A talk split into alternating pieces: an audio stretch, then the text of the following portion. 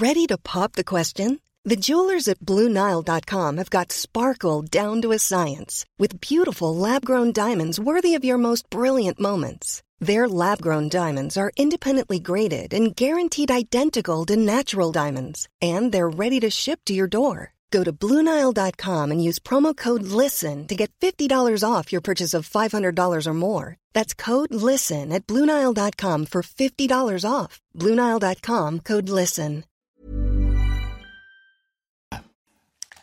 C'est News, il est 6h, vous regardez la matinale. Merci d'être avec nous. À la une ce matin, les transferts de migrants de l'île de Lampedusa vers la Sicile continuent. Régine Delfour, envoyée spéciale de CNews, a passé la nuit à bord d'un bateau. Reportage dans un instant.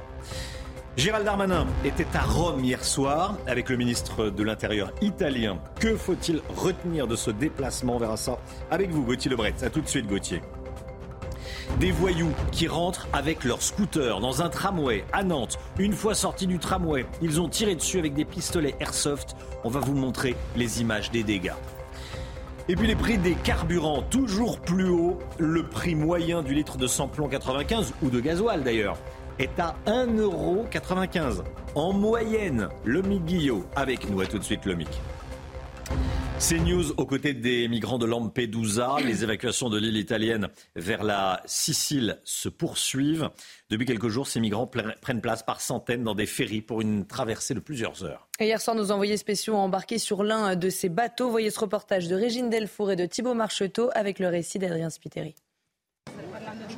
Assis sur leur sac, ces migrants patientent sous ces tentes de la Croix-Rouge italienne avant d'embarquer à bord d'un ferry, direction la Sicile. Depuis plusieurs jours, l'île de Lampedusa est saturée par cet afflux massif de migrants. Ils viennent pour la plupart d'Afrique de l'Ouest. J'ai marché du Burkina, du Burkina au Niger, du Niger à Tamaracet, de Tamaracet à Nagérie, de Nagérie en Tunisie. Une traversée depuis la Tunisie payée 600 000. 600 000 quoi? Oui, c'est fort. Soit plus de 900 euros. Dans le ferry, la fatigue est bien visible. 9 heures de trajet les attendent. Mohamed vient du Burkina Faso. Il nous explique les raisons de sa venue en Europe. Protection internationale. Voilà pourquoi je suis là. Là où je suis, je me sens pas. Je suis un peu chez nous. À chaque fois, il y a la guerre, tout ça. Avec le terrorisme, voilà pourquoi j'ai décidé de, de quitter chez moi. Mohamed dit vouloir rester en Italie. D'autres assurent vouloir rejoindre le Royaume-Uni. Gérald Darmanin est donc euh, allé à Rome hier soir, le ministre de l'Intérieur qui a rencontré son homologue italien.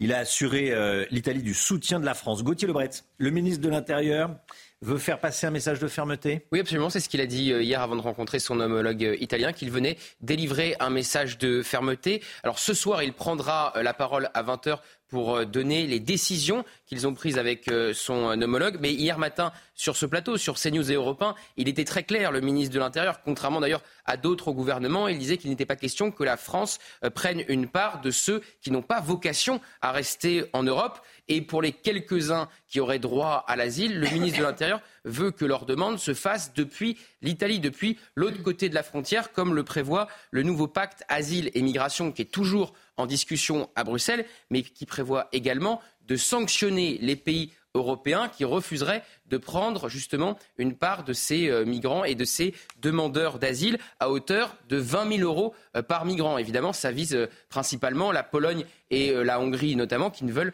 aucun migrant sur leur sol. Alors Marine Le Pen dénonçait hier soir l'hypocrisie et le double discours de Gérald Darmanin, puisque évidemment le gouvernement français soutient ce pacte asile et migration. Il faut dire aussi qu'à Menton, la frontière est très poreuse, on est dans l'espace Schengen, donc qu'il est possible, largement possible, de voir des migrants en situation totalement irrégulière franchir la frontière et passer d'Italie à la France. Merci Gauthier. Euh, le long de la frontière avec l'Italie, donc la tension monte côté français. Les autorités redoutent l'arrivée d'un flux de migrants euh, très important. Le préfet des Alpes-Maritimes a annoncé vouloir augmenter temporairement les capacités d'accueil des locaux de la police aux frontières. L'objectif, c'est de pouvoir accueillir 200 personnes par jour et donc éviter une surpopulation. Plus au nord, dans les Alpes, dans les Hautes-Alpes, les autorités réclament plus d'effectifs de police. Reportage de Stéphanie Rouquier, Sarah Fenzari et Mathieu Devez. Face à l'afflux de migrants, l'inquiétude est palpable le long de la frontière avec l'Italie. Dans les Alpes-Maritimes, les interpellations ne cessent d'augmenter. Plus de 30 000 depuis le 1er janvier. Le préfet souhaite donc davantage de forces de l'ordre. Si on pouvait avoir une capacité supplémentaire de 100 personnes pour placer justement euh, ces, étrangers euh, que nous avons interpellés euh, dans des conditions qui soient plus favorables et éviter, éviter qu'il y ait une, surpopulation effectivement qui peut poser problème. Dans les Hautes-Alpes, même constat, le maire de Briançon regrette un manque d'effectifs. On observe euh, effectivement depuis cet été, surtout depuis le, mois d'août, euh, un flux migratoire qui est euh, extrêmement important. On n'a pas les effectifs de police à la frontière pour arriver à contenir ce flux migratoire et qu'on n'a pas non plus, on est un petit bassin de vie de la région PACA et on n'a aujourd'hui pas les capacités ni de gérer ce flux, ni de l'accueillir. Donc aujourd'hui, je vous confirme que je suis extrêmement inquiet. Et face à un afflux de migrants toujours plus important, une problématique demeure. Les autorités ont besoin davantage de places d'enfermement temporaire avant de remettre les migrants aux autorités italiennes. Voilà, et Arnaud Murgia, le maire de Briançon que vous avez vu dans, ce reportage, sera en direct avec nous à 7h10 ce matin. Gabriel Attal demande un électrochoc dans la lutte contre le harcèlement scolaire. Le ministre de l'Éducation nationale qui a réuni l'ensemble des recteurs hier. Hein. Et lundi prochain, Gabriel Attal doit annoncer un plan interministériel pour en finir avec ce fléau. En attendant, un audit de 4 semaines a débuté dans chaque académie. Augustin Donadieu. D'un côté, des parents d'élèves déterminés. De l'autre, un ministre de l'Éducation nationale qui promet un électrochoc. Entouré de tous les recteurs d'académie hier, Gabriel Attal n'a pas épargné l'institution. Que les choses soient claires, je veux un électrochoc à tous les niveaux. Mon rôle, votre rôle n'est pas de protéger une institution à tout prix, mais de protéger à tout prix nos élèves, nos enfants. Une prise de position saluée par les associations de lutte contre le harcèlement scolaire. C'est vraiment super, moi je dis, d'avoir quelqu'un, enfin, qui comprend la détresse des enfants qui sont victimes de harcèlement et euh, également qui, qui cherche à, ce que les choses s'améliorent. Ce n'était pas le cas précédemment. Le plan d'action du ministre se présente en trois étapes. La première, un audit par l'inspection générale, puis la création d'un plan d'action pour chaque académie, et enfin une évaluation des résultats. L'audit concernera l'ensemble des cas qui ont été remontés depuis la dernière rentrée jusqu'à cette rentrée, soit de septembre 2022 jusqu'à septembre 2023. Il pourrait y avoir certaines réticences, puisque ça voudrait dire qu'on remet leur travail en, leur travail en cause. Et c'est vrai que ça, ça pourrait ne pas plaire à certains. Les conclusions de cet audit sont attendues dans quatre semaines. Le ministère assure que si besoin, des moyens humains supplémentaires seront mis en place, affirmant ne pas vouloir perdre une seconde pour agir. Grosse frayeur pour les passagers d'un tramway à Nantes. Le week-end dernier, en pleine nuit, plusieurs individus cagoulés sont montés à bord d'une rame avec leur scooter en marche. Et une fois descendus, ils ont tiré sur les vitres du tramway avec un pistolet airsoft. Heureusement, il n'y a aucun blessé, mais vous allez voir que les impacts sont très impressionnants. Reportage de Michael Chaillot. La rame de tramway touchée par les tirs a été placée à l'abri des regards dans ce hangar. Tout débute ici, quartier Bellevue à Nantes, station Romain Roland à 1h20 du matin samedi. Euh, ce qui s'est passé, c'est qu'il y a quatre individus euh, cagoulés qui sont montés dans, ce tramway avec, euh, avec des scooters, histoire de faire du bruit, faire patiner, d'enfumer tout, tout le tramway. Le conducteur leur demande de sortir. Alors que le tramway redémarre, les quatre individus cagoulés tirent sur la rame avec un pistolet type airsoft. C'est plutôt des airsoft bien gonflés parce qu'il y a des airsoft euh, standards que l'on peut acheter un peu partout. Et normalement, le airsoft, c'est des billes en plastique. Et là, bah, ils mettent des, billes métalliques. Six vitres du tramway sont brisées et on relève un impact à proximité de la cabine du conducteur qui s'en sort avec une belle frayeur. Pas de blessés non plus chez la dizaine de passagers. Ce responsable syndical en appelle à l'État. Il faut plus de policiers dans, les, transports en commun. Mais euh, c'est pas au mairie d'absorber ça. C'est Darmanin, il faut qu'il qui, sortent, qui sortent les moyens et qui mettent de, la nationale. Cette station de tramway n'est pas équipée de vidéosurveillance. Par contre, les images à l'intérieur de la rame sont exploitées par les enquêteurs pour retrouver les auteurs des tirs. La société qui gère les transports à Nantes a déposé plainte. Voilà, il faudrait vraiment que ceux qui font ça, petit 1 se fassent attraper et petit 2 réparent et payent. En fait, c'est ça, il faudrait leur, faire, euh, leur faire payer. Mais je vous rappelle les dégâts au moment euh, des émeutes, il y avait une proposition de loi Mm. qui visait à, faire- à mettre en place le casseur-payeur. Mmh. Qui casse paye. Mm-hmm. Le gouvernement l'avait rejeté, c'était une proposition du Rassemblement national. Après, si vous attendez que ces gens-là soient solvables pour réparer, vous réparez jamais. hein.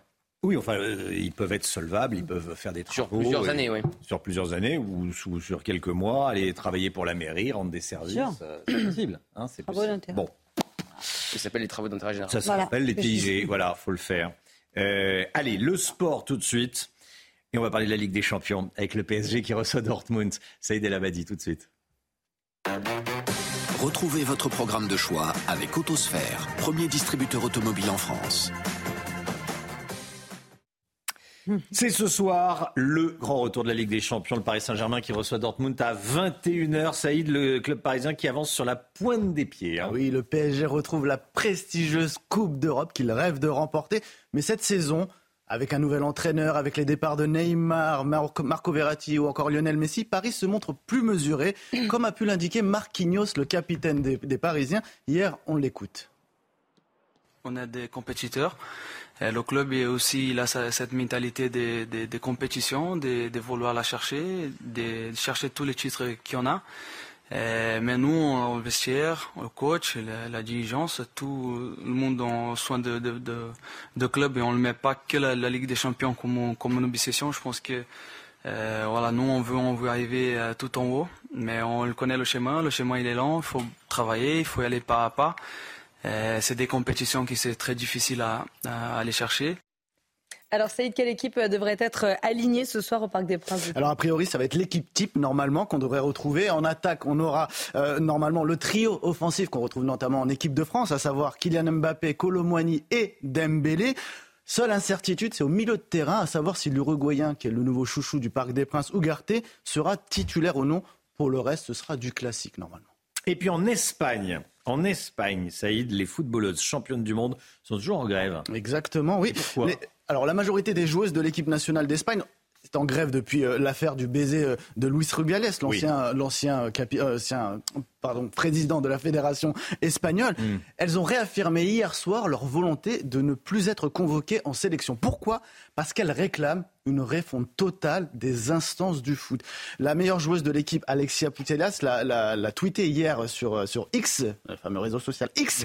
Ce qui a été exprimé dans notre communiqué de vendredi dernier rend clair et sans autre interprétation possible notre- notre ferme volonté de ne pas être convoqué pour des raisons justifiées. Ces déclarations restent pleinement en vigueur.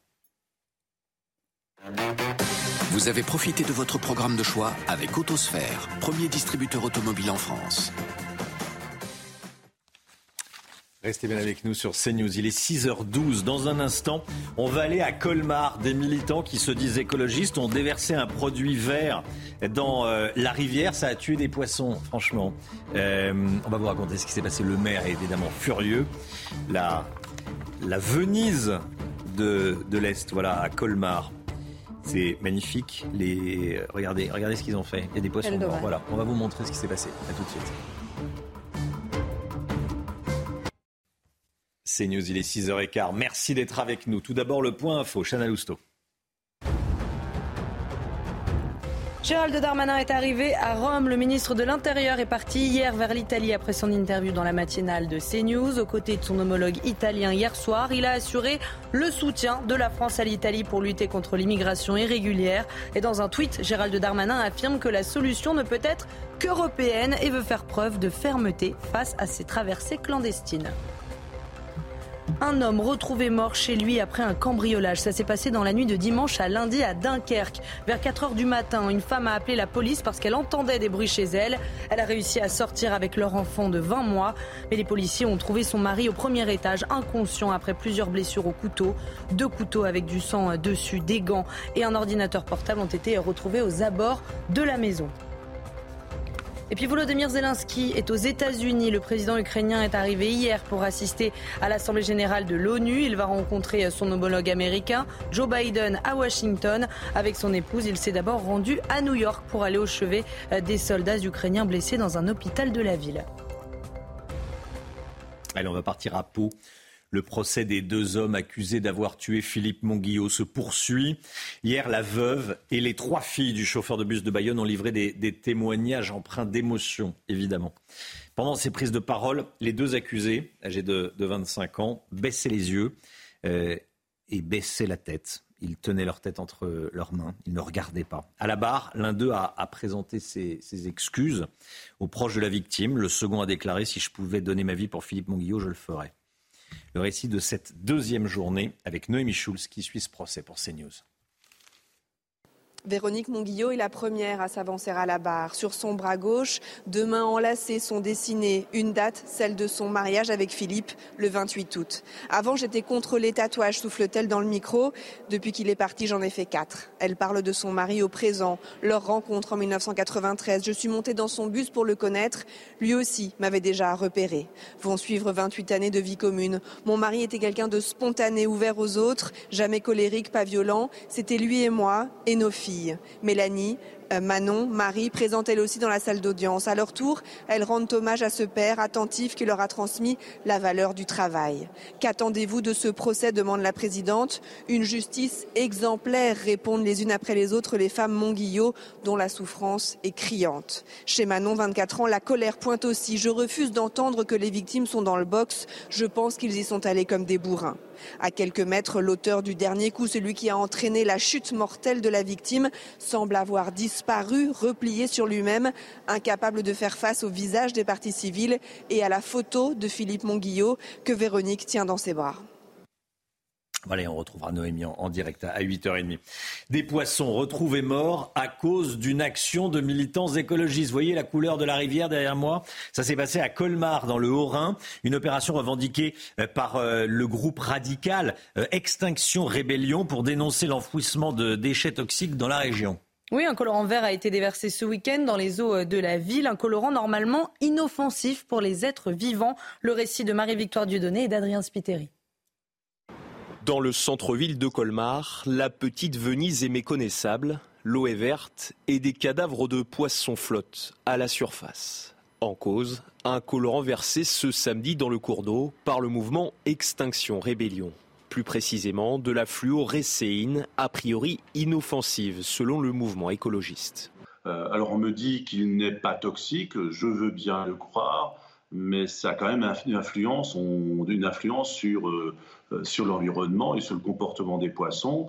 Objectif de cette opération coup de poing, dénoncer l'enfouissement de 42 000 tonnes de déchets toxiques dans la région, un mode d'action inadmissible pour le maire. C'est irresponsable de mettre un colorant dans, une petite rivière phréatique. Pour ma part, euh, c'est une méconnaissance totale euh, du, fonctionnement de, l'eau et du régime des eaux ici euh, autour de Colmar. Selon le maire de Colmar, l'auteur a été identifié et a reçu une contravention.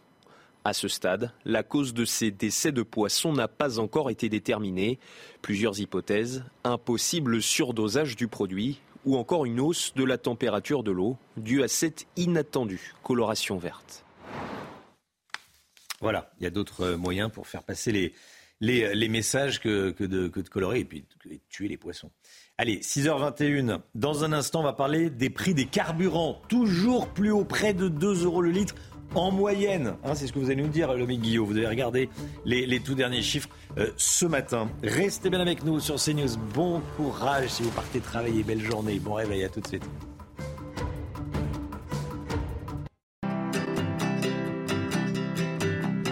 Votre programme avec Clésia, assureur d'intérêt général.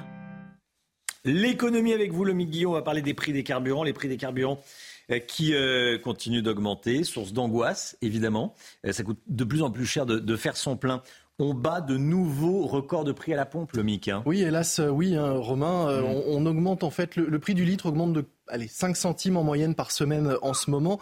Euh, si on regarde depuis juillet, le litre de samplon 95 E10 a pris 15 euh, centimes. C'est 50 centimes depuis un an. Et pour le gazole, c'est pire, c'est 26 centimes depuis juillet. On paye aujourd'hui, hein, en moyenne, vous le voyez, le gazole 1 euro. 958 le litre et le samplon 95 1 euro 957 et vous voyez l'évolution des prix moyens sur ces derniers mois. Quant au samplon 98, il dépasse désormais les 2 euros en moyenne. C'est du jamais vu depuis novembre l'année dernière.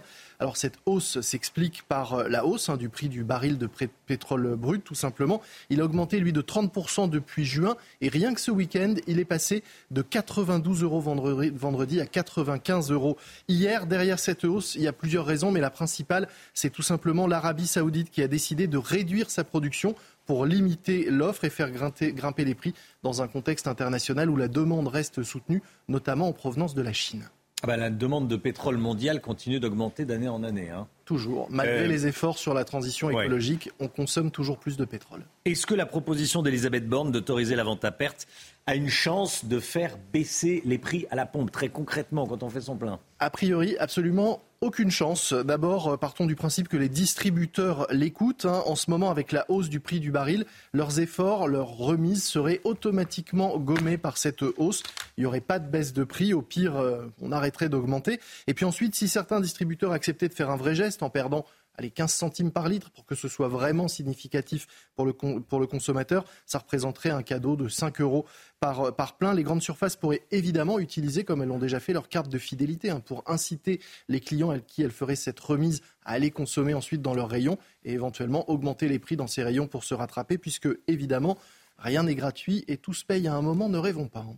Comment les prix peuvent-ils évoluer du coup dans les mois qui viennent On peut espérer hein, une certaine accalmie, pas immédiate, d'abord parce que euh, l'Arabie saoudite ne peut pas ralentir éternellement euh, sa production, elle risque sinon de mettre à mal euh, nos économies. Nous sommes ses clients, elle ne peut pas se priver au final de, ses clients. Et puis certains pays où la production était également réduite, comme au Nigeria ou encore au Libye, qui a subi des, des, problèmes climatiques récemment, eh bien ces pays vont retrouver un rythme normal de production. Il va y avoir des semaines compliquées et c'est vraiment pas sûr que cette mesure de vente à prix coûtant fasse changer quoi que ce soit. C'était votre programme avec Clésia, assureur d'intérêt général. 6h27, le temps, Alexandra Blanc. C'est l'heure de vous plonger dans la météo avec Mondial Piscine. Mondial Piscine, la passion de réaliser vos rêves.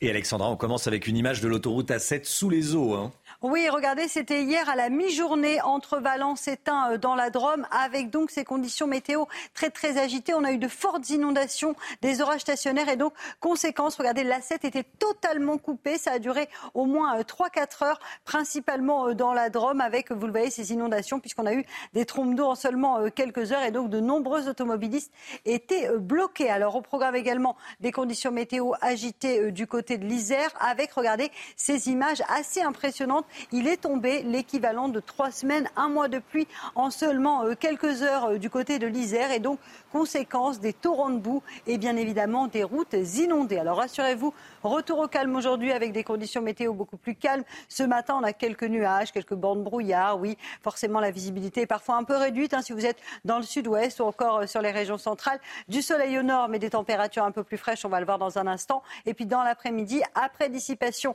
des brouillards, on aura globalement de bonnes conditions plus vous irez vers le sud, plus vous aurez du grand beau temps, plein soleil entre les Alpes, la Côte d'Azur ou encore la Corse. Sur le nord, ça restera assez mitigé avec localement un temps un petit peu plus euh, nuageux près des côtes de la Manche. Et puis le vent se maintient, d'où un ressenti un petit peu plus frais. Ce matin, fraîcheur au nord, 12 à 13 degrés entre la Normandie et le bassin parisien.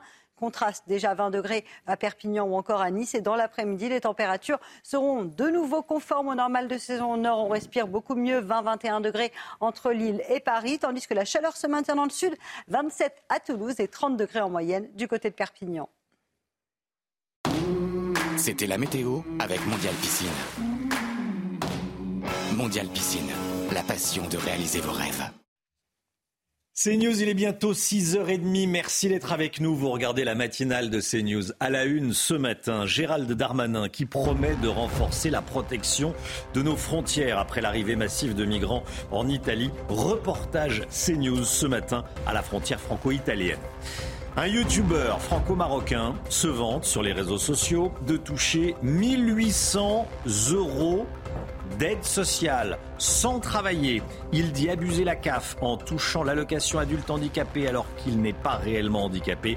Comment est-ce possible? On sera avec Charles Prats, l'un des meilleurs spécialistes des fraudes aux allocations sociales. Il sera avec nous à 6h45.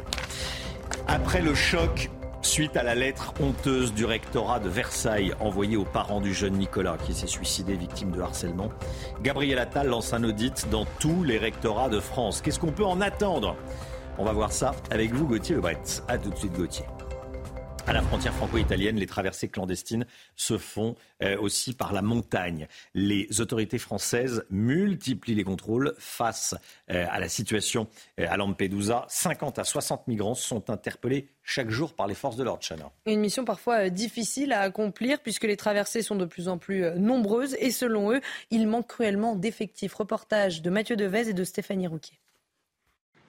Traverser la frontière par la montagne, dernière étape à franchir pour ces migrants après un périple d'un an. Turquie, Yunanistan, Serbie, Slovénie, Italie, France. Je veux faire mon rêve, Inch'Allah. Je vais partir en France, je, je veux travailler, je veux faire ma vie. Une vie qu'il souhaite construire à Paris, destination finale pour ce jeune homme qui dit être un Marocain de 16 ans. Mais pour y arriver, il doit d'abord escalader sous la pluie le col alpin de Montgenèvre et affronter ces chemins escarpés. Depuis deux mois, les migrants sont de plus en plus nombreux à tenter la traversée. Tous les jours, mes collègues interceptent 50 euh, à 60 migrants par jour, jour et nuit. Une fois arrivés en France, les mineurs sont pris en charge, les majeurs sont reconduits en Italie. Les policiers italiens viennent récupérer ces, individus et ensuite ils sont, euh, ils sont redéposés à quelques kilomètres de la frontière et inexorablement, ces mêmes personnes retentent le passage. Selon ce policier, de plus en plus de migrants réussissent la traversée. Il regrette un manque d'effectifs pour contrôler plus de 150 km de frontières. Voilà, vous avez entendu ce policier. Hein. Les adultes sont renvoyés vers l'Italie et ils retentent leur chance, Gauthier Lebret. Oui, c'est un jour sans fin, c'est mmh. si vous voulez. Donc euh, on aura beau à chaque fois les reconduire de l'autre côté de la frontière euh, italienne, s'il n'y a pas d'expulsion vers euh, le pays d'origine, bon bah c'est normal, ils vont retenter leur chance et retenter de traverser la frontière à Menton notamment. Oui, donc bah, Gérald Darmanin aura beau mettre de plus en plus de policiers, renforcer les contrôles. on est dans l'espace Schengen, c'est pas une, c'est pas un mur hein, entre la France et l'Italie. Hein. Que risque un pays de l'Union européenne qui refuse d'accueillir des migrants? En juin dernier, les ministres européens de l'Intérieur ont trouvé un accord sur la réforme de la politique migratoire voulue par l'Union européenne. Premier volet, la gestion de la répartition des demandeurs d'asile, Chana. Hein. Oui, en cas de refus, les pays euh, s'exposent à une amende de 20 000 euros par migrant. Le détail avec Amina Tadem. Premier volet sur lequel les États membres se sont mis d'accord, la gestion centralisée de la répartition des demandeurs d'asile, avec des règles uniformes et une procédure d'asile commune. Une sanction de 20 000 euros par migrant pourrait être appliquée en cas de refus d'accueil sur leur territoire, une somme qui serait ensuite versée à un fonds dédié au projet lié à la gestion des migrants. Deuxième volet de cette réforme migratoire, le règlement sur le filtrage qui permettrait de faciliter le tri des migrants et d'accélérer les demandes de droit d'asile. Ce nouveau pacte sur l'immigration en Europe devrait renforcer l'étanchéité des frontières à l'égard des migrants non éligibles au droit d'asile, tout en permettant une solidarité européenne dans le partage des réfugiés afin de soulager les pays dits en première ligne. Un vote du Parlement européen est prévu avant les élections européennes de juin 2024. Voilà pour euh, les euh, migrants, la situation migratoire. Euh, Gabriel Attal demande un électrochoc dans la lutte contre le harcèlement scolaire. Le ministre de l'Éducation nationale a réuni l'ensemble des recteurs hier. C'est un sujet capital dans toutes les familles. On en parle évidemment. Gauthier Lebret, le ministre de l'Éducation, demande aux recteurs d'arrêter de protéger l'institution éducation nationale. Oui, il a des mots forts, Gabriel Attal. Mm. Électrochoc, honte pour qualifier la lettre du rectorat de Versailles envers les parents du jeune Nicolas qui s'est donc euh, donné la mort euh, à la rentrée. Il a dit euh, exactement devant les recteurs qu'il réunissait hier au ministère de l'Éducation nationale, mon rôle, votre rôle, n'est pas de protéger une institution à tout prix, mais de protéger à tout prix nos élèves, nos enfants. Vous l'avez dit Romain, un audit va être lancé sur la gestion des cas de harcèlement de septembre 2022 à septembre 2023 rectorat par rectorat, académie par académie. Les conclusions sont attendues dans quatre semaines, dans un mois. Alors, les résultats de la lutte contre le harcèlement menés par les rectorats seront évalués chaque année. Chaque année, il y aura une sorte d'audit. Des moyens humains seront dégagés euh, pour euh, ce faire. Les parents de Nicolas, qui s'est donc donné la mort, attendent la fin des enquêtes, et notamment de l'enquête administrative voulue là aussi par euh, Gabriel Attal pour porter plainte ou non. Les conclusions de cette enquête administrative seront connues dans, deux semaines. On voit que Gabriel Attal affiche une certaine fermeté, hein, tant euh, dans les mots que dans les actes, puisqu'il a pris cet été la décision suivante. Un harceleur peut être tout de suite changé d'établissement pour protéger euh, l'élève harcelé. Et puis euh, cet été, donc ce que je disais, il a fait cette, cette annonce. C'est un, début donc de Gabriel Attal au ministère de l'Éducation nationale où il montre une certaine forme de fermeté et de réponse en rupture avec son prédécesseur. Merci Gauthier. On en parle depuis plusieurs années, mais ça y est, les mouchards dans les voitures, les mouchards électroniques dans les voitures qui permettent aux bons conducteurs de payer moins cher, nous dit-on, leur assurance euh, auto, sont arrivés dans les habitacles. Ça y est, c'est en place. Alors un journaliste du Parisien a testé ce système. Le Guillaume, dites-nous, est-ce que les économies sont au rendez-vous? Eh bien, ce qu'on apprend euh, en lisant cet article, c'est que ce système de boîtier embarqué permet en effet réellement de faire des économies sur sa prime d'assurance, à condition d'être très attentif hein, euh, sur sa conduite. Un journaliste du Parisien raconte ainsi aujourd'hui sur une pleine page qu'il a testé cette offre qui s'appelle YouDrive, proposée par Direct Assurance, et qui promet jusqu'à 50% d'économies sur sa prime d'assurance. Hein. sauf que comme toujours, tout est dans le jusqu'à. Le principe, en souscrivant cette offre, vous recevez un petit boîtier à brancher sur la prise diagnostique de votre automobile. C'est là que le garagiste vient brancher sa, valise hein, pour faire les, contrôles. Et ce boîtier va tout enregistrer de la façon dont vous conduisez, les accélérations, les freinages brusques, le respect des limitations de vitesse. Ensuite, un algorithme vous attribue, vous le voyez, une note sur 100. Et selon votre note, eh vous avez une réduction plus ou moins euh, importante. Elle peut atteindre 40% si vous êtes noté 90 sur 100 et 10% supplémentaires si vous roulez moins de 500 km par mois. Autant dire que pour obtenir 50% de remise, il faut euh, rouler plus prudemment qu'un moniteur d'auto-école à la retraite sur une route de campagne euh, déserte. plus sérieusement, la conclusion, c'est qu'en moyenne, ça, vous voyez l'image. plus sérieusement, la conclusion, c'est qu'en moyenne, on peut espérer 15% de réduction sur sa prime d'assurance et c'est moins intéressant pour le portefeuille, mais tout aussi important, une baisse de l'accidentologie de 15% également pour les conducteurs équipés de ce boîtier. Bon, ça, ça, ça on rigole pas avec ça. Euh, nombre d'accidents en baisse, c'est important. Après, avoir un mouchard dans sa voiture qui, ah Pour 15% d'économie sur la prime, voilà, chacun fait bien comme il veut, mais rien que le principe d'avoir un mouchard dans sa voiture, je te dis, les nouvelles voitures, elles ont toutes des mouchards. Hein. On, sait où vous allez, à quelle heure, il y a des micros partout. Elle est portable déjà, on est, on sait D'ailleurs, j'ai une ou deux questions, Romain, à vous poser. Euh... Ah bah, y a Savoir où est-ce qu'on va, là. Bon. Vous le feriez, vous, ou pas? Euh, Je suis pas sûr, parce que je ne pense pas que le gain d'assurance soit très intéressant vaille le, vaille le coup. Bon, merci beaucoup, Lomic. Voilà, je voulais qu'on en parle ce matin, comme ça. Mais c'est nouveau et chacun fait bien ce qui lui plaît. Et c'est nouveau et on en parle. Allez, le sport tout de suite. Saïd El Abadi. Retrouvez votre programme de choix avec Autosphère, premier distributeur automobile en France. La Coupe du Monde de rugby, Saïd, c'est aujourd'hui que Fabien Galtier va donner la composition du 15 de France, euh, la composition du 15 titulaire pour affronter la, Namibie ce jeudi à Marseille. Exactement, Romain. Et les cadres vont faire leur retour. Mm. Et oui, après avoir été laissés au repos lors de la victoire compliquée hein, contre l'Uruguay la semaine dernière, Fabien Galtier devrait annoncer une, formation quasi type qui ressemblera légèrement à celle qui a battu la Nouvelle-Zélande lors du match d'ouverture. Vous le voyez sur votre écran. Cyril Bail, euh, chez les avants, va faire son retour normalement, a priori. Dupont et Jalibert devraient être associés à la mêlée. Derrière, c'est Jonathan Danti qui revient de blessure, qui va disputer ses premières minutes dans cette Coupe du Monde, normalement, annonce aux alentours de midi. Les Bleus qui se sont installés euh, dimanche à Aix-en-Provence. ils ont quitté la région parisienne euh, en début de semaine, un dimanche exactement, et ils se retrouvent à Aix-en-Provence. Bon, le hmm. but, c'est toujours, ça fait toujours du bien. Il y a pire. exactement. en fait, ce qu'il faut savoir, pour la petite anecdote, c'est que les Bleus aiment bien euh, changer de coin toutes les pendant, pendant avant leur match et partir un peu changer d'air en France, etc. C'est pas comme le football où ils restent généralement à Clairefontaine lorsqu'ils sont en France. C'est intéressant. Voilà, c'était pour la petite la petite anecdote. Et hum, Saïd, vous allez nous dévoiler le secret de Fabien Galtier pour motiver ses troupes avant un match. Oui, alors ça vient pas de moi, j'aurais bien aimé, hum. mais ça vient de l'acteur Fabrice Lucchinier. Oui, c'est lui-même qui a vendu la mèche hier en racontant une anecdote lors d'une rencontre avec le sélectionneur du 15 de France. Il le dit, Fabien Galtier me dit, je vais vous dire un truc, Lucchini, certains joueurs de match, certains jours de match, pardon, je réunis tous mes joueurs et je leur mets vos posts Instagram sur Victor Hugo ou sur La Fontaine.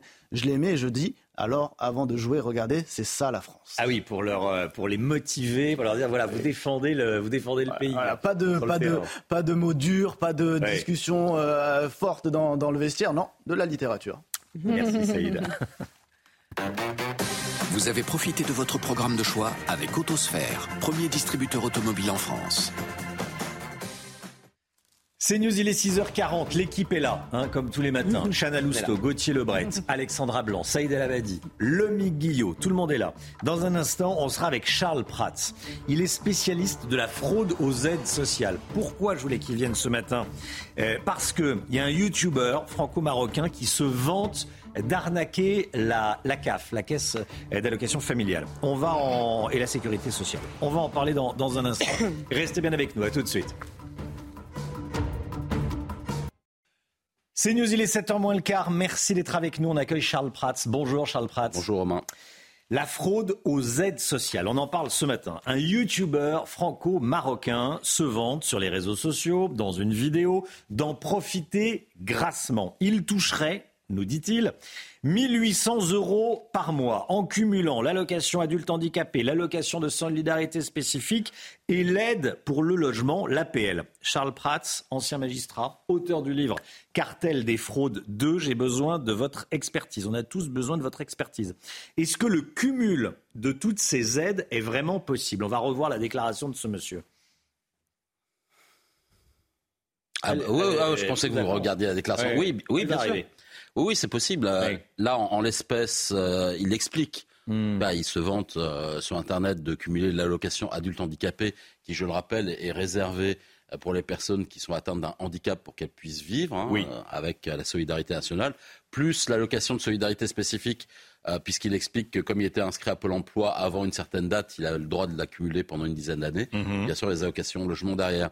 Mais ce qui est beaucoup plus, ce qui est encore plus choquant hein, dans cette vidéo, j'invite tout le monde à aller la voir. Hein, euh, moi, je l'ai mise sur mon compte Twitter, donc les gens peuvent hmm. aller regarder cette vidéo. Je ne voulais pas faire de publicité. Voilà, mais qui dure 4 minutes. C'est intéressant, hmm. c'est de voir la morgue de cette personne-là et le, fait qu'il explique que eh ben, tous les travailleurs, nous tous, les salariés, etc., qui payons nos cotisations sociales, on, est, des, on, est des crétins qui lui Comme finance on connaît sa pas fraude. Son cas à lui, je peux pas assurer que lui, voilà, il dit que, donc euh, euh, voilà. Mais je voulais savoir si c'était possible. Oui, bien sûr. C'est possible de cumuler toutes ces aides. C'est surtout possible de les frauder, et on sait très bien qu'on a beaucoup de fraudeurs. Voilà. Alors, le YouTuber dit qu'il y a des médecins en banlieue qui sont complaisants. Hein euh, Est-ce que c'est vrai pour obtenir un handicap? Alors cette question du handicap, elle, est assez complexe. Vous savez, moi, quand j'étais président de correctionnel euh, au tribunal, souvent, j'avais ce qu'on appelait avant les cotorep. Hmm. Maintenant, on appelle ça la MDPH. Avant, c'était ce qu'on appelait les cotorep.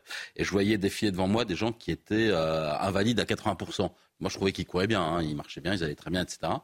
Euh, et en réalité, on sait qu'on a un sujet de différence entre l'invalidité prise en charge par les MDPH, par les maisons départementales du handicap, oui qu'on appelait écothérapie avant, et l'invalidité qui peut être constatée par exemple par des experts judiciaires. Et souvent, il y a un très grand décalage, et donc on peut parfois se poser la question, effectivement, de la réalité du handicap qui permet d'avoir droit à l'allocation adulte handicapé derrière, mmh. et peut-être euh, d'une certaine complaisance euh, d'un certain nombre de médecins euh, qui vont attester d'un certain nombre de choses. Et puis, c'est vrai que là, il explique que pour frauder de la manière dont il fraude, il faut prétendre avoir un préjudice, enfin un problème psychologique. Alors, c'est ça qui est intéressant. Il dit, euh, en réalité, on peut raconter n'importe quoi, il a touché. Je crains que ce dire qu'on a un, problème psychologique, mmh. qu'on est un peu dépressif. Euh. Je crains que ce monsieur n'ait pas tout à fait tort euh, dans son opératoire de fraude. Le YouTuber dit également qu'il peut toucher ses aides à l'étranger. Est-ce qu'on peut escroquer la CAF? Et toucher les aides à l'étranger Alors c'est une fraude, hein. c'est ce qu'on appelle la fraude à la résidence. Il y a, la plupart des prestations sont soumises à condition de résidence en France. Et évidemment, vous avez des fraudeurs qui prétendent qu'ils vivent en France, mais en fait, ils sont euh, ailleurs sur la planète. Ils vivent euh, tranquillement, souvent dans des pays où le coût de la vie est beaucoup moins élevé qu'en France, mais grâce aux aides sociales. Ça, ah oui, mais c'est une fraude classique. Ça. Donc on vit à l'étranger euh, d'aide sociale qu'on est censé toucher en France. Voilà, on vit de l'allocation adulte handicapé, du RSA, des allocations chômage, etc. Hmm. Mais bon, ça, malheureusement, vous avez des dizaines de milliers de personnes qui font ça. Le youtubeur parle de ces crétins de salariés, je cite, qui se lèvent le matin, ça va vous faire plaisir si vous allez travailler, euh, pour aller bosser et qui paye pour ces allocations fraudées. Est-ce que c'est vrai que c'est payé par les cotisations des salariés? Ben oui, c'est payé par nos impôts, c'est payé par nos cotisations. Euh, tous ces milliards qui partent, ils sortent d'où? Ils sortent de votre poche, Romain. Hein ils sortent de la poche des téléspectateurs. Ils ne sont pas comme ça créés un sujet. Oui, ça tombe pas du ciel. Bah voilà. Donc ce sont tous les téléspectateurs de CNews qui se réveillent là, qui se disent je suis un peu en retard pour les, pour les travailler, pour les bosser, comme disent ce youtubeur. Euh, qui payent pour que hmm. certains. Bien sûr, mais, qui payent pour lui, qui payent pour tous les fraudeurs, hmm. euh, qui payent pour le fait qu'on ait 75 millions de personnes euh, prises en charge, euh, assurés sociaux pour 68 millions d'habitants. Et pour l'instant, il n'y a rien qui se passe. Quoi. Ouais. Je voulais vous entendre également, Charles Prats, euh, alors qu'on parle beaucoup de l'arrivée des, migrants, sur le tweet d'Arnaud Poulain, qui est un élu Les Républicains. Euh, est-ce que c'est vrai qu'un demandeur d'asile, on va le voir, ce, tweet, il va apparaître, qu'un demandeur d'asile touche 440 euros par mois, euh, soit plus qu'une femme qui touche un congé parental à 428, 428 euros 71 Oh oui, Arnaud, bon, que je connais bien, Arnaud, hmm. euh, Arnaud a raison. Euh, il m'avait envoyé son, info hier. Euh, effectivement, le demandeur d'asile va toucher à un pécule journalier alors qui va être plus ou moins élevé selon qu'il est pris en charge en, logement ou pas, mais qui va se monter pour une personne seule effectivement à 440 euros. Et euh, la prestation d'accueil, pour le demandeur d'asile. Hein, oui, pour le demandeur d'asile. Alors, il faut, il faut qu'il ait des revenus inférieurs au RSA, hmm. qu'il soit rentré dans le euh, processus OFI, etc. Et effectivement, une, femme qui va demander un congé parental, qui va s'arrêter de travailler euh, pour pouvoir élever son, son enfant, va voir 420 ou 428 euros, je crois, de la CAF euh, mm. d'allocation mensuelle au maximum. Merci beaucoup Charles Prats. Merci d'être venu ce matin sur le plateau de la, de la matinale de, CNews, nous, nous éclairer sur, euh, sur tout ça. Je voulais voilà, avoir l'avis d'un spécialiste. Je rappelle le titre de votre livre, Le cartel des fraudes 2. Merci beaucoup Charles Prats. Dans un instant, la politique. Marine Le Pen se dit, se dit, être, dit être la candidate naturelle du Rassemblement national pour la, présidentielle de, de 2027. On va y revenir avec Gauthier Lebret. À tout de suite. La politique, Jordan Bardella sera l'invité de Sonia Mabrouk dans la grande interview ce matin dans la matinale 8h10 sur CNews et sur Europe 1. Hier, Marine Le Pen était au journal de 20h de la Une et les choses sont claires, Gauthier Lebret. La candidate du RN pour 2027, c'est elle. Bon, c'est pas une surprise, Romain, mais c'était effectivement la dernière question de Gilles Boulot, présentateur du 20h. Allez-vous laisser la place à Jordan Bardella?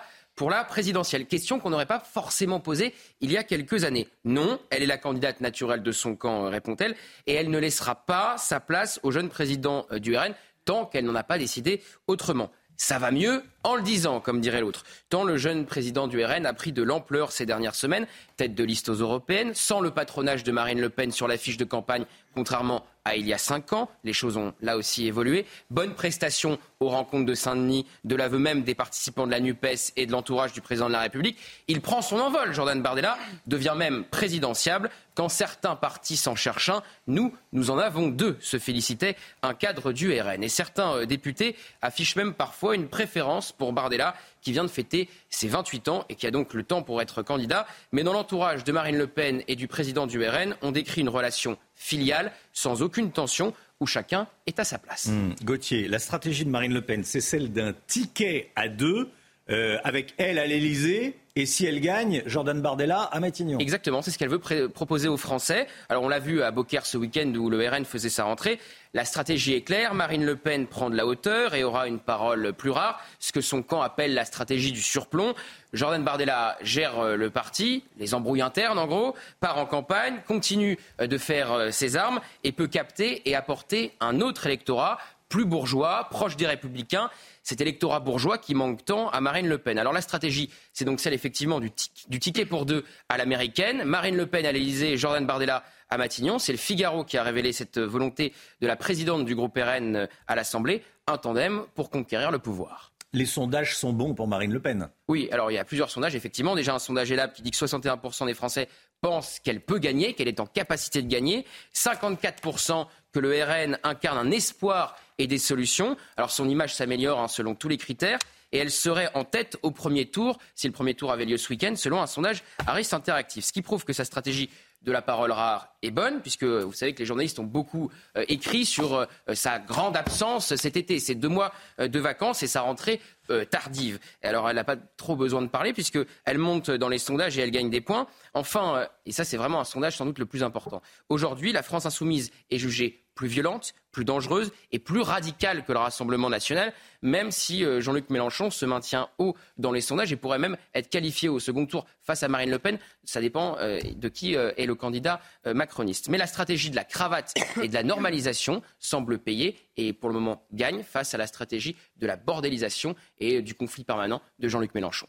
Gauthier Lebret. Merci beaucoup, Gauthier. Jordan Bardella, le président du RN, sera donc l'invité de la grande interview avec Sonia Mabrouk à 8h10 sur CNews et Europe 1. La musique tout de suite.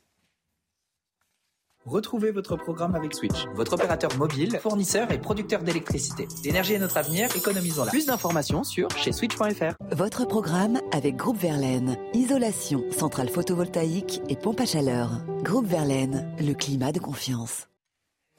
Et ce matin, j'ai le plaisir de vous faire écouter ou réécouter Pardonne-moi de Louane. Le week-end dernier, la star a dévoilé la réédition de son dernier album avec euh, sept titres inédits. Et dans Pardonne-moi, Louane parle du TDAH euh, dont elle est atteinte, le trouble du déficit de l'attention, aussi difficile à vivre pour elle que pour ses proches. On écoute.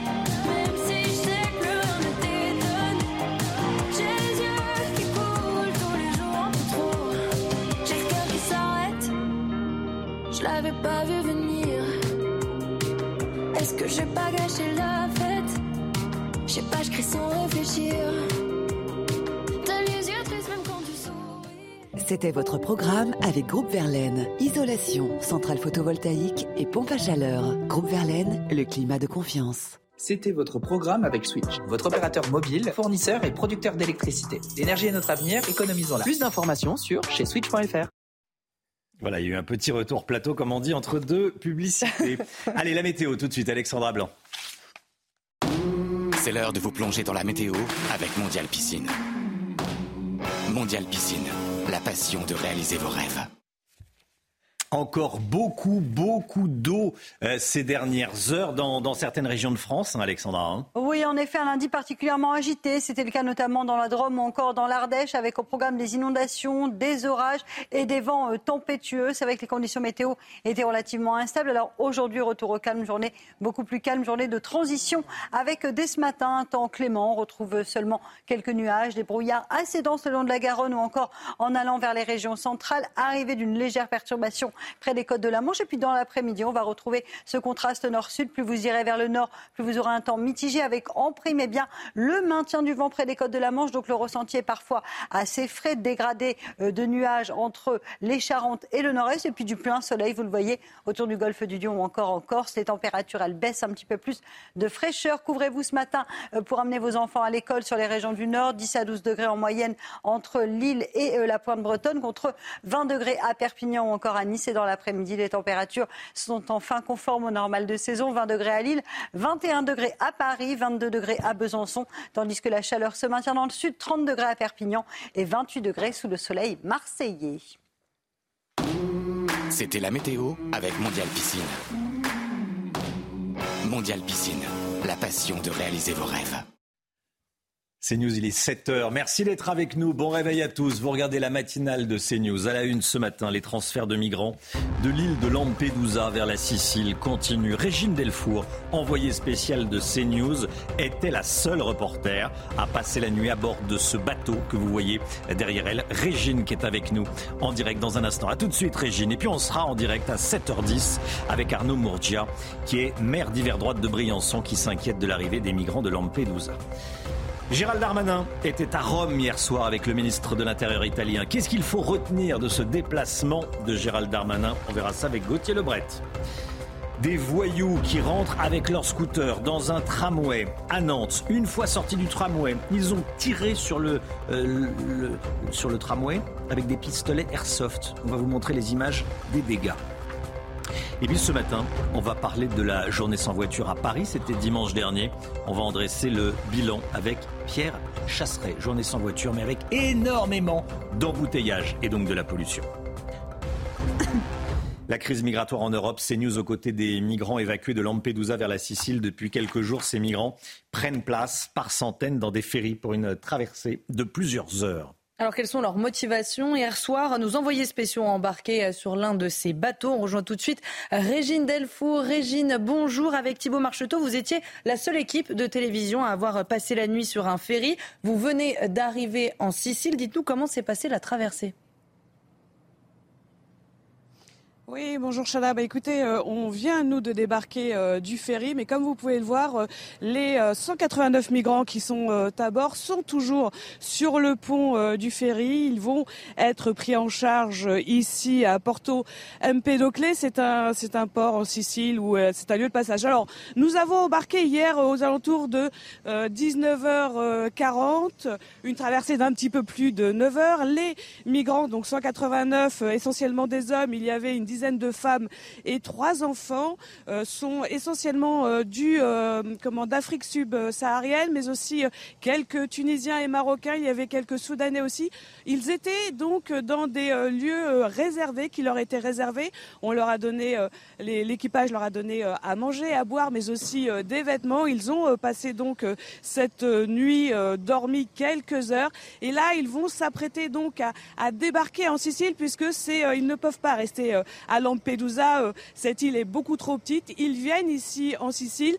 Ils vont faire donc un stop dans ce euh, centre d'accueil, mais très vite, ils vont être redirigés vers d'autres centres d'accueil euh, de Sicile dans différentes villes, notamment à Palerme, mais aussi à Catane. Il y a deux bus qui les attendent.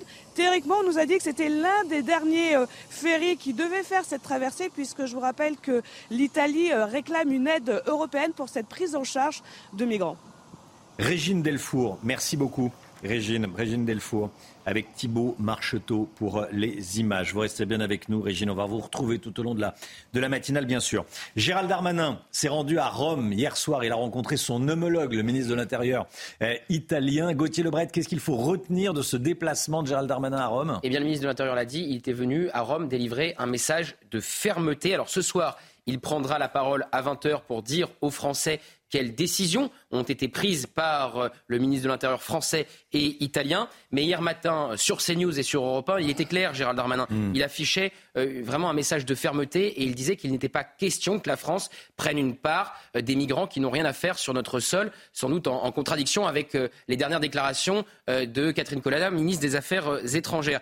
Et pour les quelques-uns qui auraient droit à l'asile, le ministre de l'Intérieur veut que la demande se fasse de l'autre côté de la frontière, c'est-à-dire en Italie, comme le prévoit le nouveau pacte asile et migration qui est en ce moment négocié à Bruxelles. Pacte qui prévoit également de sanctionner financièrement, et c'est là sans doute le double discours, les pays qui refuseraient d'accueillir euh, des migrants. Un pays qui refuserait d'accueillir des migrants, c'est 20 000 euros de sanctions financières par migrant refusé. Ça vise essentiellement la Hongrie et euh, la Pologne. Et donc Marine Le Pen dénonçait hier soir aux 20h de, TF1 l'hypocrisie du ministre de l'Intérieur, favorable à ce pacte asile et migration qui prévoit donc cette sanction euh, financière. Et puis il faut dire aussi les choses, même si Gérald Darmanin se montre ferme, euh, il n'y a pas un mur entre l'Italie et la France. On connaît la frontière à Menton. On entend les policiers euh, qui sont chargés euh, de faire des contrôles et dire qu'il y a énormément de passages et qu'ils n'arriveront pas à stopper l'entièreté des migrants qui souhaitent passer de l'Italie à la France. Merci beaucoup Gauthier. Voilà, et dans un instant, on sera avec le maire de Briançon.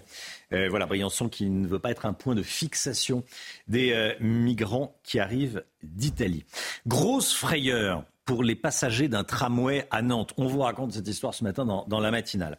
Euh, c'est évidemment scandaleux. Le week-end dernier, en pleine nuit, plusieurs individus cagoulés, violents, sont montés à bord d'une rame du tramway avec leur scooter en marche. Hein. Ils, ont, ils ont fait tourner le scooter. Et une fois descendus, ils ont tiré sur les vitres du tramway avec un pistolet euh, airsoft. Heureusement, il n'y a aucun blessé, mais vous allez voir que les impacts sont impressionnants. Reportage de Michael Chailloux. La rame de tramway touchée par les tirs a été placée à l'abri des regards dans ce hangar. Tout débute ici, quartier Bellevue à Nantes, station Romain Roland à 1h20 du matin samedi. Euh, ce qui s'est passé, c'est qu'il y a quatre individus euh, cagoulés qui sont montés dans, ce tramway avec, euh, avec des scooters, histoire de faire du bruit, faire patiner, d'enfumer tout, tout le tramway. Le conducteur leur demande de sortir. Alors que le tramway redémarre, les quatre individus cagoulés tirent sur la rame avec un pistolet type airsoft. Plutôt des airsoft bien gonflés parce qu'il y a des airsoft euh, standards que l'on peut acheter un peu partout. Et normalement, le airsoft, c'est des billes en plastique. Et là, bah, ils mettent des, billes métalliques. Six vitres du tramway sont brisées et on relève un impact à proximité de la cabine du conducteur qui s'en sort avec une belle frayeur. Pas de blessés non plus chez la dizaine de passagers. Ce responsable syndical en appelle à l'État. Il faut plus de policiers dans, dans, les, transports en commun. Mais euh, c'est pas aux mairies d'absorber ça. C'est Darmanin, il faut qu'il qui, sortent, les moyens et qui mettent de, la nationale. Cette station de tramway n'est pas équipée de vidéosurveillance. Par contre, les images à l'intérieur de la rame sont exploitées par les enquêteurs pour retrouver les auteurs des tirs. La société qui gère les transports à Nantes a déposé plainte. Voilà, ça vous scandalise. Euh, c'est normal, c'est pour ça qu'on en, parlait ce matin. Nous-mêmes, on l'est. Euh, on ne casse pas les biens communs. Les, tramways, ça coûte une fortune, on ne va pas les casser. Euh, accessoirement, ces délinquants ne répareront, je pense que je peux le dire sans me tromper, jamais ce qu'ils ont, ce qu'ils ont fait. S'ils sont arrêtés, ils ne répareront pas. Donc c'est évidemment scandaleux. Et c'est pour ça qu'on en parle ce matin dans la matinale. Allez, le sport. On va parler de, PSG Dortmund avec vous, Saïd El Abadi. C'est tout de suite. Retrouvez votre programme de choix avec Autosphère, premier distributeur automobile en France.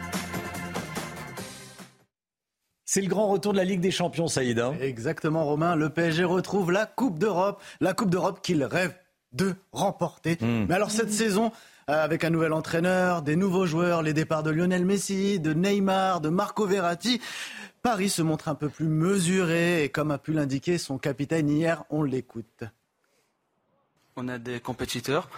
Et le club est aussi cette mentalité de, de, compétition, de, vouloir la chercher, de chercher tous les titres qu'il y en a.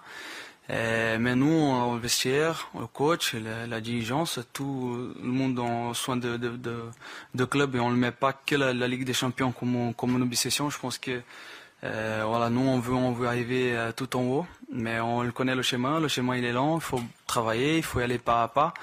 Euh, c'est des compétitions qui c'est très difficile à, aller chercher. Alors Saïd, quelle équipe est prévue ce soir au Parc des Princes? Alors Chana, normalement ce sera l'équipe type a priori que nous concocte Luis Enrique. En attaque, on va retrouver le trio offensif, le trio offensif qu'on connaît en équipe de France maintenant, à savoir Kylian Mbappé, Randall Colomwani ou encore Ousmane Dembélé. Seule incertitude, c'est au milieu de terrain, à savoir si Manuel Ugarte Pardon, la nouvelle coqueluche du Parc des Princes sera titulaire, titulaire ou non. Pour le reste, ce sera a priori du classique contre Dortmund ce soir. Vous avez profité de votre programme de choix avec Autosphère, premier distributeur automobile en France. C'est News, il est 7h09. Merci d'être avec nous. L'équipe est là. Chana Lousteau, Gauthier Lebret, Alexandra Blanc, Saïd El Abadi, Lomic Guillot. Restez bien sur CNews. Dans un instant, on sera avec le maire de Briançon, près de la frontière franco-italienne, bien sûr. Dans quel état d'esprit est-il? Est-ce qu'il s'inquiète de l'arrivée de migrants de Lampedusa? Arnaud Murgia, qui est déjà connecté. Bonjour monsieur le maire et à tout de suite. On se retrouve juste après la petite pause. Bonjour, merci. C'est News, il est 7h13. Merci d'être avec nous. Arnaud Murgia, maire de Briançon, est avec nous sur CNews. Bonjour monsieur le maire, bonjour. Merci d'être là. Euh, votre ville est proche de la frontière avec euh, l'Italie, bien sûr. Est-ce que votre ville et vous-même vous inquiétez de l'arrivée de migrants de Lampedusa? Dans quel état d'esprit euh, êtes-vous ce matin? Oui, oui, bien sûr que c'est plus que de l'inquiétude à ce stade, ah. puisqu'on vit un afflux migratoire extrêmement conséquent. Pour vous donner euh, juste un chiffre hein, sur les, mineurs euh, non accompagnés qui sont pris en charge par le département, euh, on était à peu près à 50 mineurs pendant le mois de juin, on est passé à quasiment 180 pendant le mois d'août, c'est quasiment x4 et on voit bien en septembre que c'est encore pire. Donc oui, la situation est extrêmement difficile parce que dès lors que on a un peu moins de moyens à la frontière pour contrôler l'immigration irrégulière, on se retrouve avec des passages migratoires irréguliers qui sont de l'ordre de 150 à 200 personnes par jour ou par nuit ce qui est complètement ingérable à la fois en termes de sécurité publique, à la fois en termes humains pour ces personnes, dans un bassin de vie comme le mien, qui est somme toute une ville de 12 000 habitants. Hmm. Parce qu'en fait, on est allé sur place. Hein. Euh, euh, CNews a, envoyé des, reporters. On verra le reportage. Euh, on, l'a vu à, 6h30. Les policiers font ce qu'ils peuvent. Ils arrêtent, ils interpellent. Les mineurs sont acceptés. Ça, c'est la loi. Les adultes sont renvoyés vers l'Italie c'est la loi également, mais, mais les majeurs, les, les, adultes, en réalité, reviennent. Parce que qu'est-ce que vous voulez qu'ils fassent? Ils sont dans la montagne, ils vont, euh, vont pas faire le chemin de retour, personne n'y croit. Donc, ils réessayent, ils réessayent jusqu'à ce que ça passe. Euh, si vous voulez, je crois qu'il faut être, il faut être honnête. Euh, aujourd'hui, euh, la situation de notre pays, avec la Coupe du Monde de rugby, avec le problème que nous connaissons dans les banlieues, les problèmes de stupes, l'avenue du Pape, ne nous permet tout simplement pas d'avoir assez de moyens humains. on n'a pas les bras pour gérer cette situation migratoire. et moi, très clairement, j'en veux à personne, mais je, crois qu'il faut se rendre à l'évidence, c'est que mmh. nous avions en renfort de la police aux frontières deux escadrons de gendarmerie mobile il y a quelques mois. On n'en a plus qu'un. Euh, le week-end dernier, pour des raisons de sécurité publique ailleurs, nous n'en avions plus.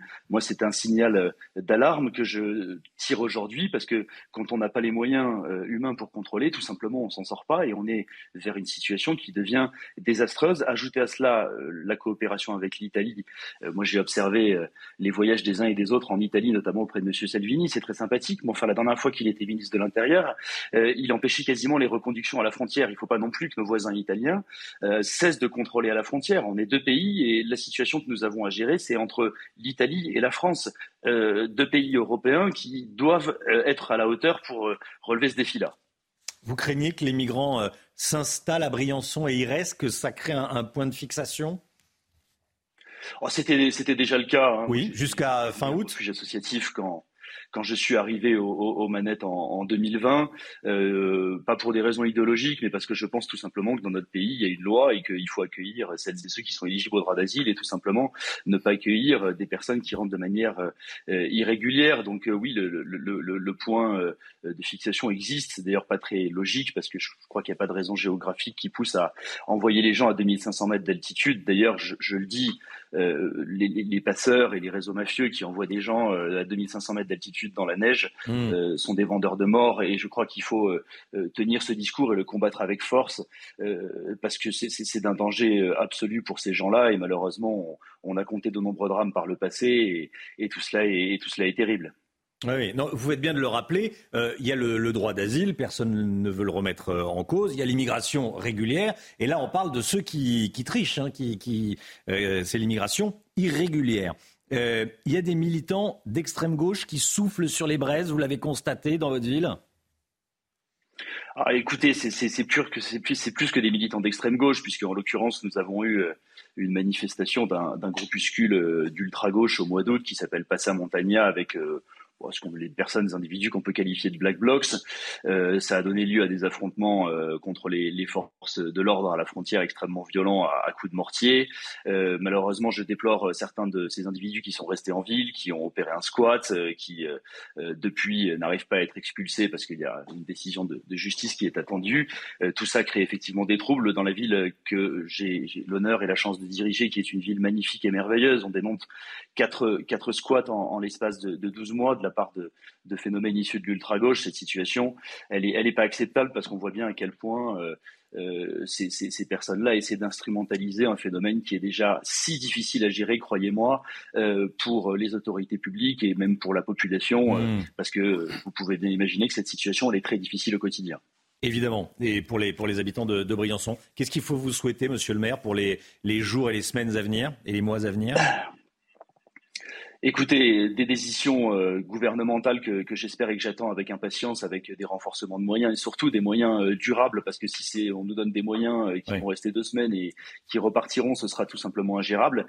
Et puis j'y reviens, pardonnez-moi, mais une vraie coopération franco-italienne, parce que la réalité, c'est que si nos voisins italiens de l'autre côté de la frontière, qui est à 12 km ici, ne contrôlent pas et indiquent la porte d'entrée de la France en disant allez-y, il n'y a pas de problème, nous n'allons pas sortir de, de ce pays et, et je le redis, ce phénomène est européen. Il ne se réglera bien entendu que par euh, des décisions chacun en souveraineté dans nos pays, mais que de manière euh, continentale et européenne. Dire l'inverse et mentir aux gens. Merci beaucoup, monsieur le maire. Maire euh, d'hiver droite de Briançon, Arnaud Murgia, merci d'avoir choisi la matinale de CNews pour parler ce matin. Bon courage à vous, euh, monsieur le maire. À bientôt. Il est 7h19. L'écho tout de suite aux États-Unis. Le woke ne fait plus vendre. On en parle avec Lomic Guillot.